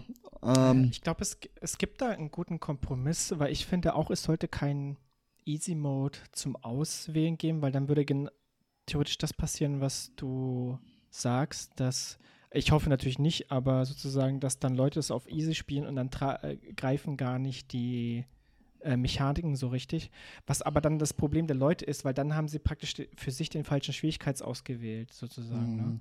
Weil ja. es kann nämlich auch, es kann, es gibt wahrscheinlich auch Leute, denen der Easy Mode genau richtig ist oder vielleicht sogar selbst das schon gerade mhm. so an der Grenze schaffbar. Ne? Und für die ist dann trotzdem diese Experience da.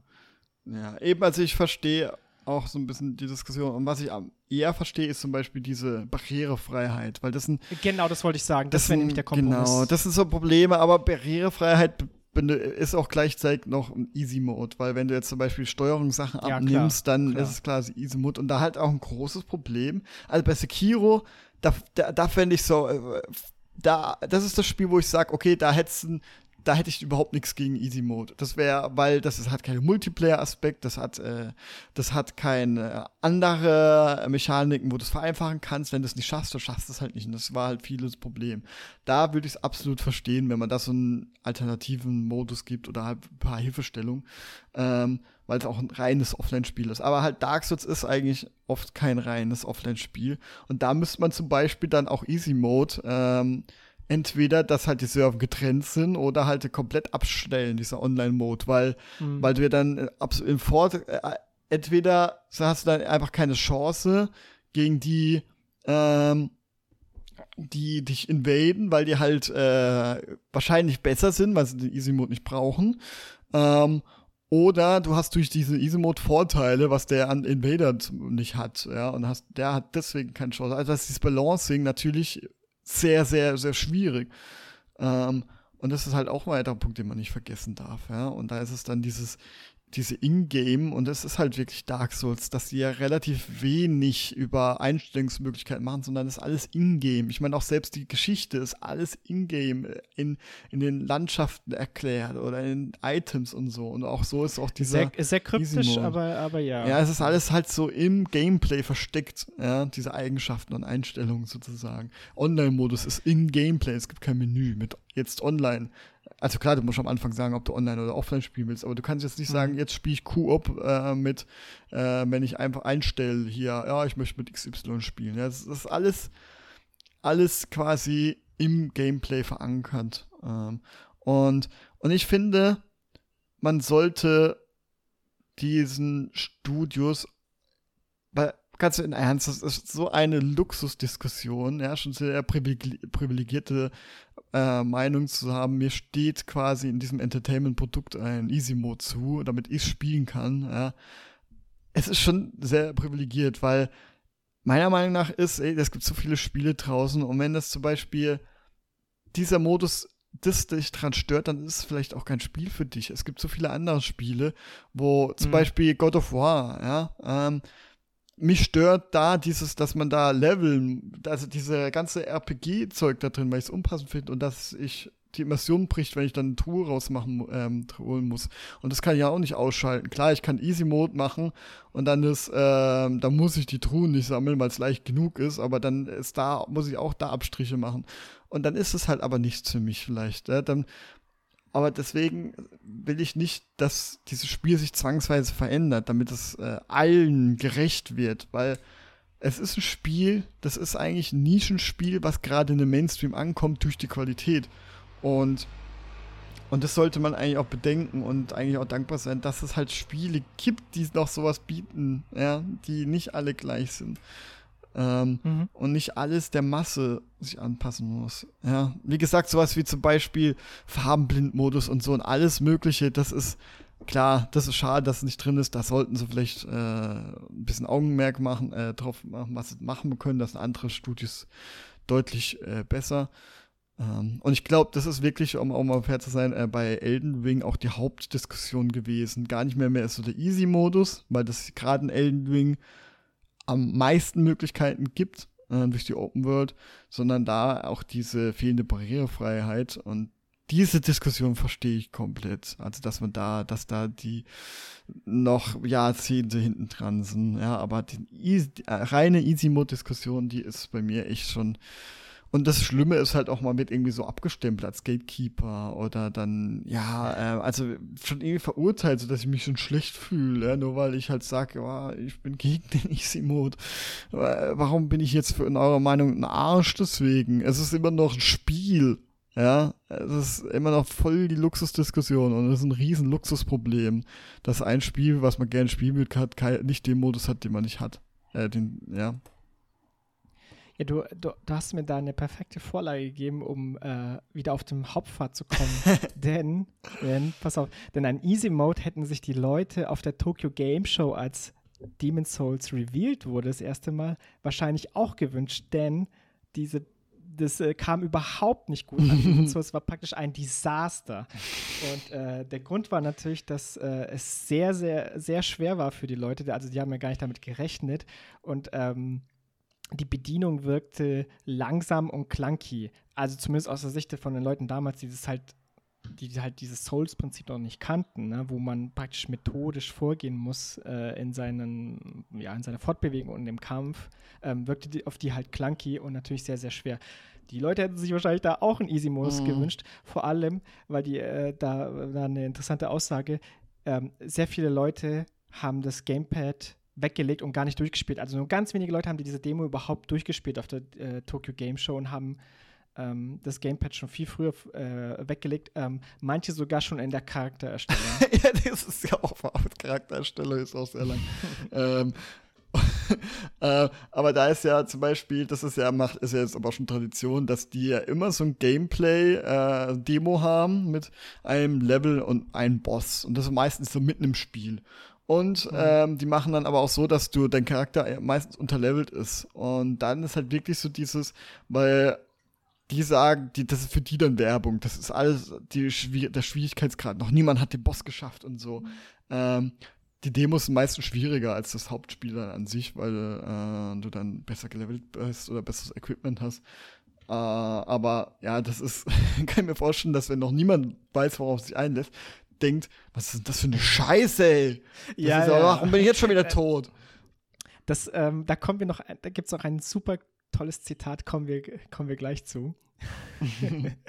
Auf jeden Fall, die, es ist auch ein bisschen, äh, sagen wir mal, Demon's Souls dann auf diese Tokyo Game Show ein bisschen auch abgestunken, weil die Konkurrenz war relativ hart zu der Zeit. Also da wurde zum Beispiel ein Halo 3 gezeigt, ein Bayonetta oder ein Prince of Persia, was lustig ist, was, äh, wobei alle drei äh, Spiele, Serien, sagen wir mal, kommen jetzt gegen Souls nicht mehr an mhm. heutzutage. Äh, ja. Okay, genau. Dann wurde, also es war, der Review war 2008 auf der Tokyo Game Show, wie gesagt, ähm, das allererste Mal. Und der Release äh, war dann kurz danach in Japan. Das war dann Februar 2009. Ähm, und es verkaufte sich anfangs überhaupt nicht gut. Mhm. Ähm, es hatte ungefähr in der ersten Woche so Verkäufe zwischen 20 und 30.000. Oh. Also extrem wenig. Oh, ich kann mir vorstellen, das ist, ach, das ist einfach so geil. Ich kann mir nämlich vorstellen, wie dann bei From Software und weißt die Hütte gebrannt hat. Alle dachten, fuck, so totaler Flop. Miyazaki, was ja. hast du angestellt und so. Und ja. ich weiß nicht, ob er so sagt, ja, vertraut mir, vertraut mir, weißt du, wie, wie ist ein Aktienhändler oder so. Oder irgendwie er also schon eigentlich mit seiner Kündigung gerechnet hat. Mhm. Ja, ich glaube eher, also eher das Zweitere. Mhm. Äh, also hat sich da natürlich auch Sorgen gemacht. Ähm, und diese, die, die, ähm, jetzt, die, die Rezession, genau. Der Rezession war aber keine äh, totale Katastrophe. Also es wurde jetzt nicht in der Luft zerrissen, sondern war eher so mittelprächtig. Also zum Beispiel Fami die Famitsu, eine sehr große ähm, japanische Zeitschrift, sehr bekannt, ähm, die gibt auf, äh, Punkte auf einer 40er-Skala äh, hat zum Beispiel einen 29 gegeben bei Demon's Souls von 40 Punkten. Mhm. Und nur mal so zum Vergleich, fand ich lustig, ein Nintendogs, also dieses Spiel für den DS, wo man einen Hund hat äh, und den pflegt, sozusagen wie so ein modernes Tamagotchi, mhm. hatte eine 40 von 40 zum Beispiel. und äh, ja, genau, ich habe ja vorhin erwähnt, dieses äh, Zitat, ähm, der Sony-Präsident hat damals äh, Demon's Souls gespielt und das ist, das ist einfach genial. So, er war nach zwei Stunden war er immer noch am Anfang, also war festgesteckt am Anfang und dann hat er dann so Zitat, äh, hat gemeint, this is crap, this is an unbelievable bad game. das ist original äh, äh, Sony-Präsident Zitat und das, er fand es ja so schlecht und als sozusagen so ein, ein Fehler schon, also einen äh, ja, großen mhm. Großen Fehler für sie, dass sie es gar nicht äh, äh, äh, ähm, außerhalb von Japan publishen wollten unter dem Sony-Label. Mhm. Wovon ja, hatten wir vorhin äh, im Vorgespräch sozusagen, wo ja äh, Bandai Namco ja extrem davon profitiert hat, die dann, ich glaube, ähm, in Europa Publisher waren und Atlas. Aber Demon's Souls äh, glaube ich noch nicht. Demon's Souls nicht. Ähm, das war, war das Atlas? Also Demon's Souls, das war ja so, ähm, wie du sagst, das war kein guter Erfolg. Die haben es außerhalb Japan gar nicht ähm, gebracht. Und dann war es halt eine Weile auf dem Markt. Und dann fing es ganz langsam an, sich bei Online-Foren rumzusprechen. Äh, genau, warte, Moment, Moment, ja? Lass mich kurz, das war nämlich, das war nämlich der Knackpunkt, wo ich hin wollte. Ah, okay. Genau, also ich habe ja gesagt, Fe Februar 2009 war das in Japan erschienen. Ähm, und äh, Oktober 2009 dann in den USA. Und äh, genau, und das, was du jetzt äh, gesagt hast, das war für mich dann im Endeffekt der Knackpunkt, warum es dann überhaupt sozusagen dann, wenn dieser Erfolg bis hin zu jetzt wurde. Ähm, kannst du es nochmal aus, ausführen? Ja, also es war ja eben so, wie du sagtest, dass die ähm, Verkaufszahlen nicht hoch waren und nicht mal in Europa released wurde und niemand kannte das, ja. Und dann hat es aber im Online-Forum so langsam rumgesprochen, hey, dieses Spiel da, was keiner kennt, das ist ja großartig, ja? weil halt einer war, der genau sowas mochte. Ähm, und, und dann hat sie es nach und nach rumgesprochen, dass sie angefangen haben, die Leute zu importieren. Und dann ist es wie so ein Lauffeuer gewesen, ja. Ähm, und es wurde immer bekannter und es wurde zum Geheimtipp. Ja, und irgendwann mal wurde es quasi so erfolgreich, dass sie ähm, das auch in Europa released haben. Äh, jetzt bin ich mir gar nicht mehr sicher, ob das noch, ob sie es noch vor Dark Souls released haben. Aber auf jeden Fall wurde es dann zum Geheimtipp und dann hat. Ja, ja, auf jeden und Fall. dann, ähm, und dann hat haben sie ja Bandai Namco, ich weiß auch nicht, ob sie vielleicht vorher schon bei Bandai Namco waren oder nicht, äh, bin mir nicht sicher. Aber dann haben sie halt irgendwie auf, im Dark Souls einen Auftrag gegeben, ja. Also Demon's Souls war dann irgendein Punkt so erfolgreich, dass sie gesagt haben, hey, wir wollen, wir wollen genauso eins, macht noch eins, macht einen für uns. Ähm, genau, und warum es kein Demon's Souls 2 gab, war einfach, weil Sony die Rechte gehört Genau, und die wollten halt erstmal nicht. Ja. Und das ist auch äh, interessant, weil ich weiß nicht, ich glaube nicht, dass der gleiche PlayStation-Präsident ähm, war, aber der PlayStation-Präsident, der bei, als Bloodborne rauskam, der hat dann mal gepostet, dass er eine Platin-Trophäe hatte. also der war dann ein Riesenfan. Ja, der ist ein Riesenfan von. Ähm, und das ist ja auch so interessant, wenn man mal anguckt, das zeigt ja auch, wie überhaupt nicht objektiv äh, Game, äh, so Bewertungen sind. Ähm, nee, weil nee. Demon's Souls und Dark Souls hatten, äh, gerade Demon's Souls hatte im europäischen Raum nicht so gute Bewertungen, ja, ähm, mhm. für die wenigen, die es bewertet haben. Ähm, und das ist lustige, Dark Souls 2 hat mit Abstand, äh, nicht mit Abstand, aber hat die, hat die beste Bewertung auf Metakritik ähm, ähm, von ganzen äh, Dark Souls Spielen ähm, bessere Bewertung als Souls 1 und Souls 3. Und und das liegt halt einfach daran, weil Dark Souls 1 noch nicht jeder kannte, ja, nicht jeder hat Demon's Souls gespielt, die haben es halt getestet und viele fanden es halt nicht so gut. Ja, und haben gesagt, haben halt quasi ihre ehrliche Meinung dazu gegeben. Und und dann bei Dark Souls 2 wusste jeder, wie beliebt Dark Souls 1 ist. Mhm. Und da haben sie gedacht, ja, ich kann dir ja die schlechte Bewertung geben. Da merkst du einfach die, die Dynamik. Obwohl Dark Souls 2 das schlechtere Spiel ist, hat es bessere Bewertungen bekommen. Ja? Weil mhm. alle wussten, das ist ein gutes Spiel. Ja? Und ja, merkt man einfach die Psychologie dahinter. Und ähm, Genau, und ja, das haben sich die Leute importiert und dann kam halt Dark Souls 1 und das war dann auch immer noch ein Geheimtipp, aber gerade bei Nerds schon eher bekannter, ja. Also ich habe dann auch irgendwann mal davon gehört und so und habe da jetzt noch nicht so Interesse dran gehabt.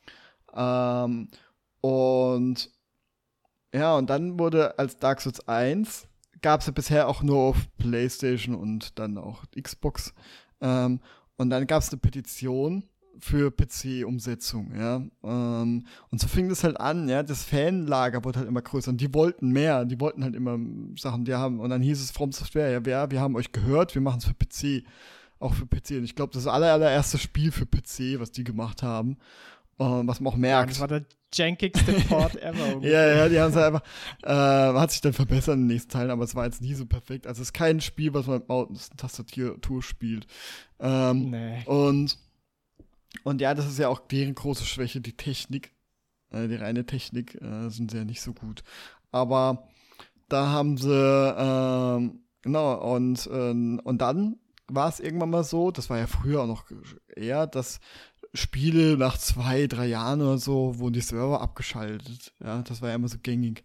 Da hatte ich immer Angst bei Monster Hunter, so, oh scheiße, hoffentlich werden bald nicht die Server ab, äh, ähm, abgeschaltet, ja, weil sonst ist einfach die 70% des Spiels, was mir Spaß macht, weg. Und dann, ja, und dann waren halt die Server von Demon's Souls weg und dann ist es quasi re-released worden, ja, nochmal, ähm, auf PlayStation und ich weiß nicht, ob es dann erst Europa ausgeschifft wurde oder davor schon. Auf jeden Fall haben sie dann groß angekündigt, glaube auch mit Dark Souls 1 dann, als wirklich schon, als das äh, in vielen Munde war, ähm, haben sie die Server wieder hochgefahren weil der Andrang auf einmal so hoch war. Und die Leute wollten auch Demon's Souls auf einmal spielen, nachdem sie Dark Souls gespielt haben. Und äh, mhm. ich dann eben auch, ja. Und dann mal, konnte halt Ja, vor allem, Ja, vor allem, weil sie haben an Dark Souls gespielt, ihnen hat diese Spielart gefallen und da gab es halt nur ein mhm. einziges weiteres noch, was das bedient hat und das war Demon's Souls halt. Ne? Genau. Das gab es zur Zeit ja nicht. Und dann wurde hinterher gesehen quasi Demon's Souls so auch in den Himmel gelobt. Also hat die Aufmerksamkeit bekommen, die es verdient hat und ja, Miyazaki hat wahrscheinlich ein Riesenstein vom Herzen gefallen und ähm, ja, ähm, ist glücklich quasi mit dem, wie es geendet hat. Ich meine, aber, aber was für eine Karriere auch, ne? Von ja. einem, was in, was in Japan auch schon nicht so gang und gäbe ist, ist zum Beispiel einfach so den Job zu wechseln. Es ist auch schwierig, da äh, woanders dann unterzukommen. Außer natürlich wahrscheinlich, man ist unfassbar gut. Mhm. So. Ähm, und dann aber auch so schnell aufgestiegen von einem, sag ich mal, normalen Mitarbeiter zum jetzt äh, Firmenchef. Ne? Mhm. Also was für eine. In so jungen Jahren, weil in Japan ist es auch noch so, meistens wird es nicht immer so ein, geht es nicht nur nach Leistung oder so, sondern auch wie lange bist du eine Firma und dann kriegst du halt vielleicht so Seniorstellen oder so äh, mit mehr Verantwortung. Ja, das Alter aber sehr hoher Stellenwert. Also. Genau, genau. Mhm. Und er hat das halt im Endeffekt übersprungen, weil er halt so einen krassen Erfolg abgeliefert hat. Mhm. Und da muss ich mal eine lustige Anekdote erzählen, ähm, wie äh, ähm, Miyazaki so arbeitet. Er hat mal erzählt, es gibt ja in Dark Souls 1, ich weiß nicht, kann sein, dass ich das schon mal erzählt habe. In Dark Souls 1 gibt's ähm, ja, weiß gerade gar nicht mehr, wie die heißt, Guinevere, glaube ich. Ähm, und das ist eine riesige Frau, es ist ein Hologramm, Hologramm halt von der Frau. Ähm, und die ist halt riesig, ja, und liegt halt auf so einem Bett so schräg und hat halt riesen Brüste, ja. und bei, ah ja, das kenne ich, das Bild. Genau, und bei... Die hat äh, blondes, blondes Haar. Ja, genau, so orange, glaube ich, eher so. Ja, ein bisschen leicht. Ähm, und die die sticht halt völlig raus, weil die From-Software-Spiele, die sind halt alles andere als sexualisiert. Also die Rüstungen, die sind nicht ähm, anders als die männlichen Rüstungen und da gibt's keine Mann-Frauen-Rollen. Bei Elden Ring ist zum Beispiel auch, was für so japanische Spiele nicht so gängig ist, weil es gibt ja sogar auch Genderlocks, ja, dass du zum Beispiel Krieger nur als Mann spielen kannst, also gibt's ja ganz oft.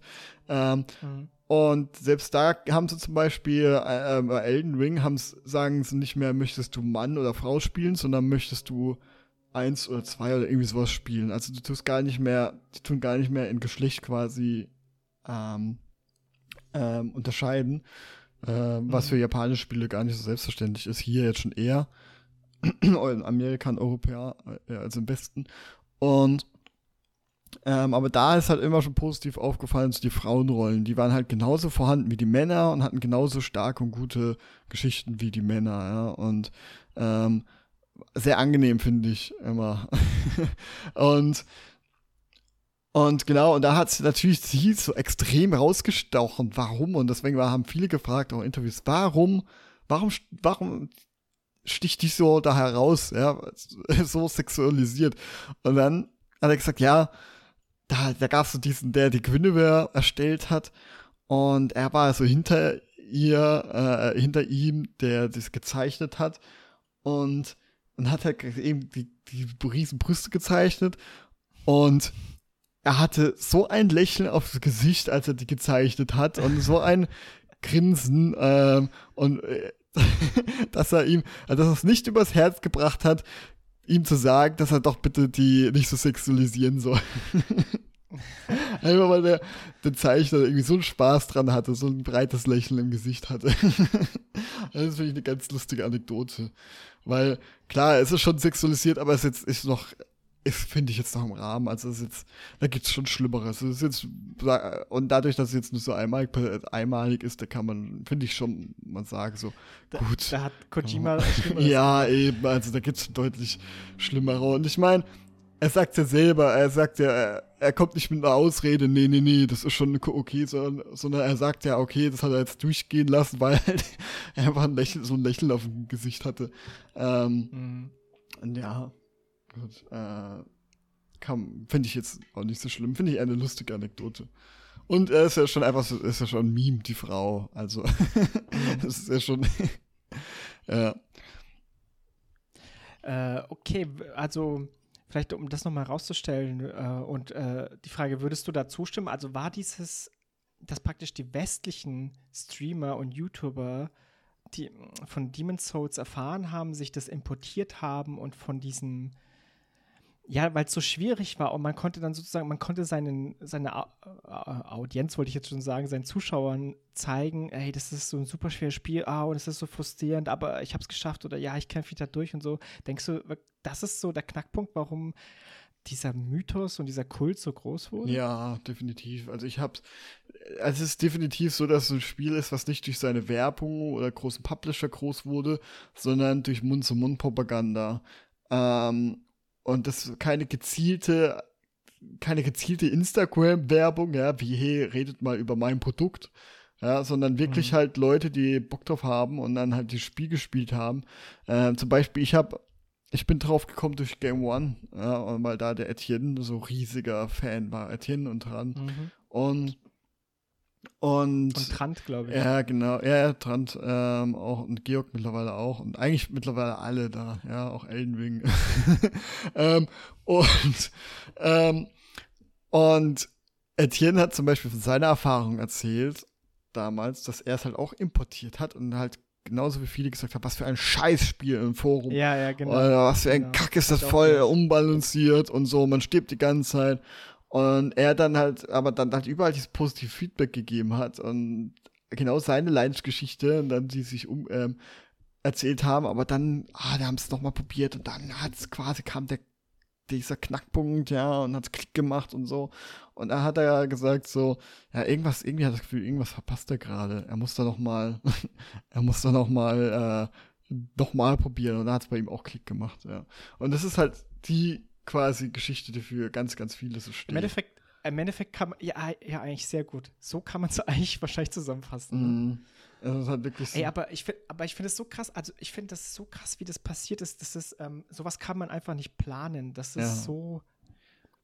Das passiert einfach so. Das ist sozusagen, nennen wir es halt purer Zufall sozusagen. Du hast ein Spiel, was was in seiner Form so neu und frisch ist, was erstmal überhaupt nicht gut ankommt, was ein äh, als ein unglaublicher Fehlschlag gilt, was sich schlecht verkauft, ähm, dann äh, bringst du es im, im, im Westen raus, denkst du, naja, wir haben es eh schon, dann nimm's halt äh, und was soll's.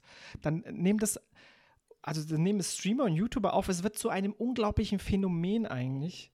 Und ähm, das ist, also sowas passiert doch einfach nicht mehr heutzutage. Ja, es passiert eher mit so viel mit Indie-Spielen, sowas wie Valhalla zum Beispiel.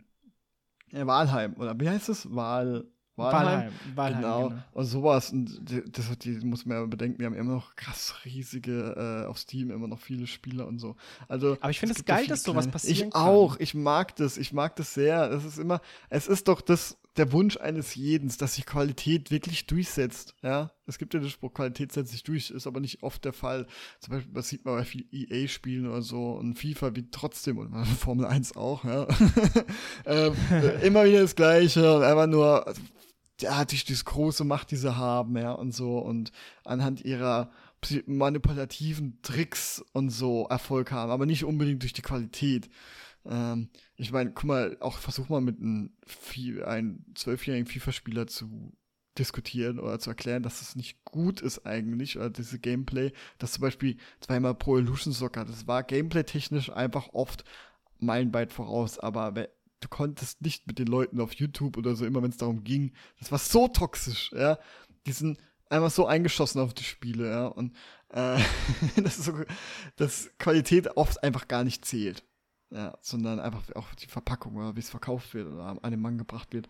Und das ist dann immer schön zu sehen, wenn es sowas gibt. Ja. Es ist auch zum Beispiel auch No Man's Sky. Das war ja eigentlich, das war ja richtig so ein, das hat, war äh, ein Indie-Spiel und dann hat es die große Masse bekommen und durch diese, diese Einzigartigkeit hat es so viel Aufmerksamkeit bekommen und dann war der, der, das Ende doch mega Enttäuschung und haben sich jetzt zum Glück aber nochmal richtig ja, und wahrscheinlich, weil er auch ein bisschen zu viel versprochen hat. Ja, ja, ja, ja, und ein bisschen gelogen hat und so, aber man muss halt mhm. auch sagen, das, das, war ja kein, er ist ja kein, er ist kein äh, Manager oder so, weißt du, er ist so, er ist ja irgendwie reingerutscht er ist, in die er ist halt große. da reingerutscht, Ro- ja. Auf einmal war er an der PlayStation-Konferenz und hat Riesenpublikum gehabt und hat wahrscheinlich sein Spiel verkaufen wollen, so gut wie es wollte, und hat wahrscheinlich vielleicht auch noch gesagt, vielleicht gedacht, die kriegen das auch noch so hin, keine Ahnung, oder hat gedacht, er muss das machen. Also ich weiß es nicht, ja.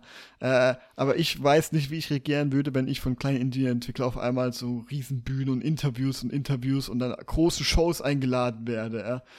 Ja, und das ist ja quasi, aber ab dem Release hat das quasi so den, ähm, hat es ja dann äh, so diesen äh, reingebuttert und jetzt am Ende ist es ja auch so, dieser gleiche Stand, durch diese Qualität setzt sich durch, ja. Und jetzt ist auch, auch da sehr eine sehr, sehr schöne Geschichte quasi, wie sie es gefangen hatten. Jetzt einfach ein Musterbeispiel ist für so viele Spiele. Ähm, ja, ein bisschen andere Geschichte, aber auch sehr schön mit so einem richtigen Happy End. Und sowas mag ich, Ich finde den, einfach. ich find den Gedanken so spannend, welche, welche unentdeckten Perlen so lauern noch so im Steam Store, so, Mhm. weißt du? Solche, ähm, die, die auch so ein Potenzial hätten. Oder welcher, welcher jetzt vielleicht kleinere Entwickler, der vielleicht sogar so, so ein bisschen als Trash gilt, welcher steckt da noch drin und wird dann irgendwann was richtig krasses abliefern? Ja, so ein bisschen, wo ich quasi von Anfang an dabei war, ähm, war bei mir Monster Hunter, wo wirklich auch das oft einfach gar nicht Europa rauskam und wenn dann Jahre später und so und ähm, Aber Monster Hunter ist, ist lustig, weil das ist ein, eine ähnliche Prämisse, sag ich mal. ja klar, ne? aber ja, ja, es, man kann es ein bisschen vergleichen, so die Bosskämpfe und so, aber das ganze, die ganze Gameplay-Loop ist schon anders. Aber ähm, Ja, das meine ich gar nicht. Aber ich meine so diese, wie, also wie zugänglich es ist Ja, und klar. Ähm, wie viel man äh, ent selber Das halt entdecken muss. typisch und japanisch und ähm, dass vieles nicht erklärt wird und so. Auch da haben sie sich aber auch gebessert, äh, Monster Hunter. Und da ist ja aber auch so, da war es halt Japan aber schon immer ein Erfolg, gehörte schon immer zu den erfolgreichsten Spielen und so. Und nur in Europa halt überhaupt nicht. Ja. Und dann hat sich es aber quasi mit Monster Hunter World so durchgesetzt und das ist eigentlich auch ziemlich äh, cool für mich als Langzeit-Fan, der immer gebankt hat, oh, kann ich das überhaupt spielen? und jetzt ist es halt, ja, krass. Jetzt habe ich mir jetzt auch Hast du- Monster Hunter Wise mit Add-on wieder vom PC gekauft. Hat sie auf So. Ja, das besprechen wir nächste Woche, Ja. Leute. Kleiner Teaser. Hoffentlich, Mike. Äh, keine Ahnung. Ja, ich weiß nicht, ob ich gesagt, dazu komme. es jetzt machen. Ich habe jetzt gerade da durch die neue Grafikkarte so viele Spiele, die ich gerade spielen will. Ähm, ich spiele ja gerade Final Fantasy. Ihr müsst, äh, ihr müsst euch überlegen, Mike hat jedes Steam-Spiel auf der Welt runtergeladen. Mhm, Jetzt muss gekauft mal durch in 4K. Oder ja. Cy Cyberpunk war auch am Angebot, jetzt habe ich schon eh seit Beginn auf der, wollte sie nie kaufen. Es ist, ich werde auch noch mal über Cyberpunk reden, aber es ist ja krass, wie unpolished das immer noch ist. Also ich meine, du kannst relativ ah, problemlos spielen, aber da passieren immer noch so Sachen wie, keine Ahnung, der Okay, Charakter okay, läuft. lass, lass das nicht vertiefen. Ja. Lass das nicht und, vertiefen. und die Farbphysik ist Äh, ja furchtbar, ey. Ja, ah, macht nicht so Spaß. äh, ja. äh, anyway, was ich äh, fragen wollte, hast du einen Entwickler, ich meine, du hast jetzt Monster Hunter als Serie genannt, aber hast du einen Entwickler, wo du denkst, der hat, der hat Potenzial, der wird noch groß rauskommen? Oh je, keine Ahnung. Fällt mir jetzt so spontan nicht ein, nee. Weil ich habe, ich habe, okay, dann äh, hau ich mal zwei raus. Ähm, einer ist vielleicht wirklich noch so ein Geheimtipp. Das ist, wer Spiders. Ähm, die haben dieses Greedfall gemacht. Kennst du das? Ja. Beide? Sagt dir was? Genau, ich glaube, ähm, die erinnern mich ein bisschen an BioWare, nur dass sie halt schon noch sehr clunky äh, Spiele machen und noch nicht so polished. Also, falls die sich mal zusammenreißen, könnten sie vielleicht das nächste BioWare äh, werden, weil sie auch Spiele in dieser Richtung machen. Ähm, und übrigens, Fun Fact: Ihr neuestes Spiel, ne, das ist ein Souls-like, kannst du dir mal Mm, anschauen. Dieses, ähm, was so, ähm, nicht Steampunk, sondern ähm, Zahnradpunk, mal, wie nennt man das? Äh, Au- Clockwork-Punk oder sowas. Äh, ich kenne nur noch Dieselpunk. Dieselpunk, ja. Es ist, äh, ich weiß gar nicht, ob es Es- offizielle es ist war.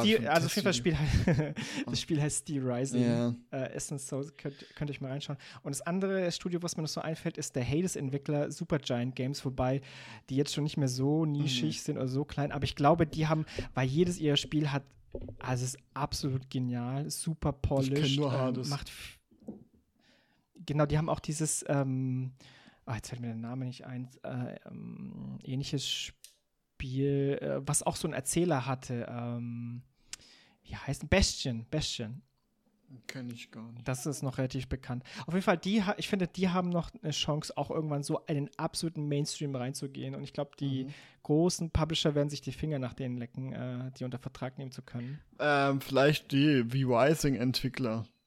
Jetzt ein bisschen äh, spät, aber das war so ein Entwicklerstudio, ah. weil die eben, ihr habt schon mal ein äh, Video von Entenburg gesehen, der war quasi in der Position, der kannte halt auch seine, die alten Spiele und die fand er schon immer toll, die waren auch super gut, ähm, hat sich aber nie durchgesetzt, obwohl es sehr, sehr gute Spiele waren. Und jetzt durch V-Rising haben sie ja auch auf einmal äh, quasi ihr Höhepunkt erreicht. Und was dann denen natürlich zu gönnen ist. Und vielleicht kann man von denen ja noch erwarten, weil die ja schon scheinbar schon Jahre Top-Qualität abliefern. Mhm. Kann man mal gespannt sein, ja. Okay, dann würde ich zum Abschluss hätte ich noch eine Frage, äh, um ein bisschen zum Thema zurückzukommen. Ähm, wann denkst du, wird es mit From Software Backup? Oh, das ist eine Frage. Und da müssen wir nämlich, müssen wir nämlich sagen, alle mm. großen Spielehersteller fallen irgendwann vom Grace. Mm. Also es ist ja mit CD Projekt passiert, es ist mit Blizzard passiert. Ja, aber vielleicht auch wirklich erst Schauen wir mal, Jahren. wann das mit Rockstar passiert. Ja, Rockstar auch, fängt ja auch schon an. Ja. Also gerade mit, dass wir ähm, GTA einfach nur noch auf den nächsten Port und dann auch aber ja, Mod-Team verklagen, ja. Also das ist das Schlimmste, was geht, so einfach ein Mod-Team, was eigentlich die Community ist, die das Spiel am Leben erhalten, äh, die kannst du nicht verklagen. Das ist so, das ist ja völlig gegen den Kodex. und ähm, ich weiß es nicht. Ich hoffe, ich glaube, dass Miyazaki einer ist, der ähm, der sehr an seinen Visionen hängt und wahrscheinlich aktuell noch mehr nach seiner Vision geht als nach den Verdienstmöglichkeiten. Ähm, ja, es ist zum Beispiel auch ein gutes Zeichen, dass es halt auch der Multiplayer immer noch so schlecht in Anführungsstrichen ist bei Elden Ring. Weil einfach das, okay. das heißt, okay, das die, ja, in dem Sinne, dass es geht anders. Es geht sehr äh, ganz anders. Zum Beispiel es gibt ja diese Mod äh, Seamless Coop, wo du halt von Anfang an ganz problemlos äh, zu, online miteinander spielen kannst. Das ganze Spiel über, was halt mega geil ist. Was ich eigentlich auch will, aber das würden sie natürlich auch hinkriegen, aber das wollen sie halt nicht. Und das ist halt, solange sie noch so komische Entscheidungen machen, äh, so eigene Entscheidungen, die gegen alles spricht, was der Logik, äh, klar, ich verstehe, was worauf sie hinaus wollen, dass es ähm, ähm, von der Atmosphäre her und so, aber trotzdem spricht das ja gegen so viele Sachen, ähm, dass es ein gutes Zeichen ist, weil sie dann noch ihren eigenen Kopf haben und nicht mit dem Geldbeutel denken. und mhm. äh, ich glaube. Also wirklich interessanter Punkt. Ja, ja. und wer weiß, vielleicht klar, das Entwicklerstudio From Software hat so viele Talente, auch mit Design und so. Ähm, also ich meine, die Monster-Design und Musik und so und Atmosphäre, das ist ja Miyazaki nicht alleine. Aber ich glaube, die Seele, die er verkörpert, vielleicht, weiß nicht, vielleicht, wenn er Studio verlässt und an, was anderes macht, ja. Äh, weißt du, das wie bei Kojima, ja, dass du halt weißt, okay, du kriegst ein Kojima-Spiel, dass sich dann irgendwann mal aufhört, okay, ich warte jetzt nicht mehr auf From Software Spiel, sondern auf Miyazaki Spiel. Ja, ähm, das könnte vielleicht so eine Entwicklung sein. Und ja, wobei, warum sollte er From Software ja, verlassen? Eben. Er kann sich da praktisch komplett ausleben, sag ich ja. mal. Also gibt eigentlich keinen Grund. Und aktuell genießt From Software noch mein hundertprozentiges Vertrauen und ich hoffe nicht, dass es kippt. Und ich glaube auch eigentlich, dass es ein gutes Zeichen ist, dass Elden Ring so erfolgreich ist, weil es ein Beweis für die ist, dass sie weiter so machen können und trotzdem an die Spitze, also diesen, wirklich den Spieler Olymp erreichen können. Ähm, ja, von dem her ist es aktuell noch so durch Qualität Erfolg haben ja, und durch Innovation. Mhm. Ja, da sind ja auch, das ist ja auch so lustig, dass alle anderen Spieleentwickler eigentlich versuchen, From Software nachzumachen ähm, und genau die Formel nehmen und From Software dann die sind die ersten, die quasi ihre Formel noch verbessern, im Gegensatz zu Pokémon oder so, wo es dann eher, eher, so Fanspiele gibt oder ähm, die einfach deutlich fortschrittlicher sind. Äh, macht From Software einfach selber rechtzeitig den Schritt, ja, und tut einfach mal ihre ja, eigenen genau. Dinge innova Innovier Innovation. Genau. Oh Gott, innova innovieren? Innovieren. In, in, innovieren. Wer heißt denn das? Innovieren. Innovieren? Nein. Ja, Echt? doch. Das hört sich so falsch an. Ähm, ja, auf jeden Fall. Äh, also ich finde ich find auch, dass, dass richtig sagt, äh, es ist gut, dass sie jetzt diesen, also die Formel ein bisschen geändert haben mit Elden Ring, weil ich glaube nochmal, also sozusagen Dark Souls 4 wäre, glaube ich, auch gut angekommen, aber dann irgendwann so langsam dann nicht mehr, weil es dann doch irgendwann zu ähnlich Ja, es fing ist, ja schon auch mit Dark die Souls 3 Qualität so immer an. sehr hoch. Mit diesem, Äh, genau, so ein bisschen, so, so ein ganz kleines Aber dann kam genau. Sekiro Und mal wieder was völlig anderes. Also, ja. Und ich glaube jetzt bei, bei Elden Ring 2, das wird, glaube ich, noch größer Erfolg und auch wenn sie nicht viel ändern und so. Und ich glaube, ab dem Elden Ring 3 sozusagen, also ab dem dritten Spiel, was so diese Formel hat, dann könnte es vielleicht wieder anfangen, so runterzugehen. So. Also müssen wir mal schauen, wie sie es auch machen werden. glaub- Aber ich glaube, ich, können, ich glaube, sie, also was sie worauf hinaus wollen im Endeffekt, ich glaube, sie können nicht, nicht ewig Nee. nur mit Qualität punkten, weil irgendwann wird es den Leuten wahrscheinlich Ja, langweilig. dann werden ja auch Leute das Studio verlassen und was weiß ich. Gaming-Branche ist ja ein Hin und Her. Und ja, und kommt drauf an, bei Bandai Namco haben sie scheinbar eine sehr gute Position, aber was ist, wenn auf einmal Activision an die Tür klopft? Die haben ja schon, Sekiro war ja bei Activision. Da haben sie zum Glück auch alles noch ihre völlige Freiheit gehabt, ja, was auch nicht selbstverständlich war. oh. oh, Aber Mike, Sekiro gehört also Microsoft.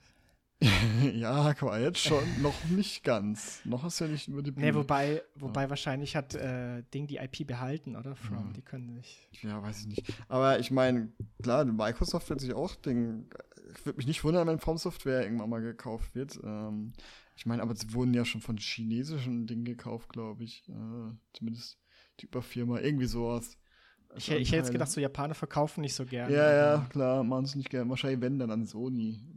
Könnt mir vorstellen, dass From ich bin mir sicher, Sony, ja. bin mir sicher, dass From Software auf, auf den Listen steht.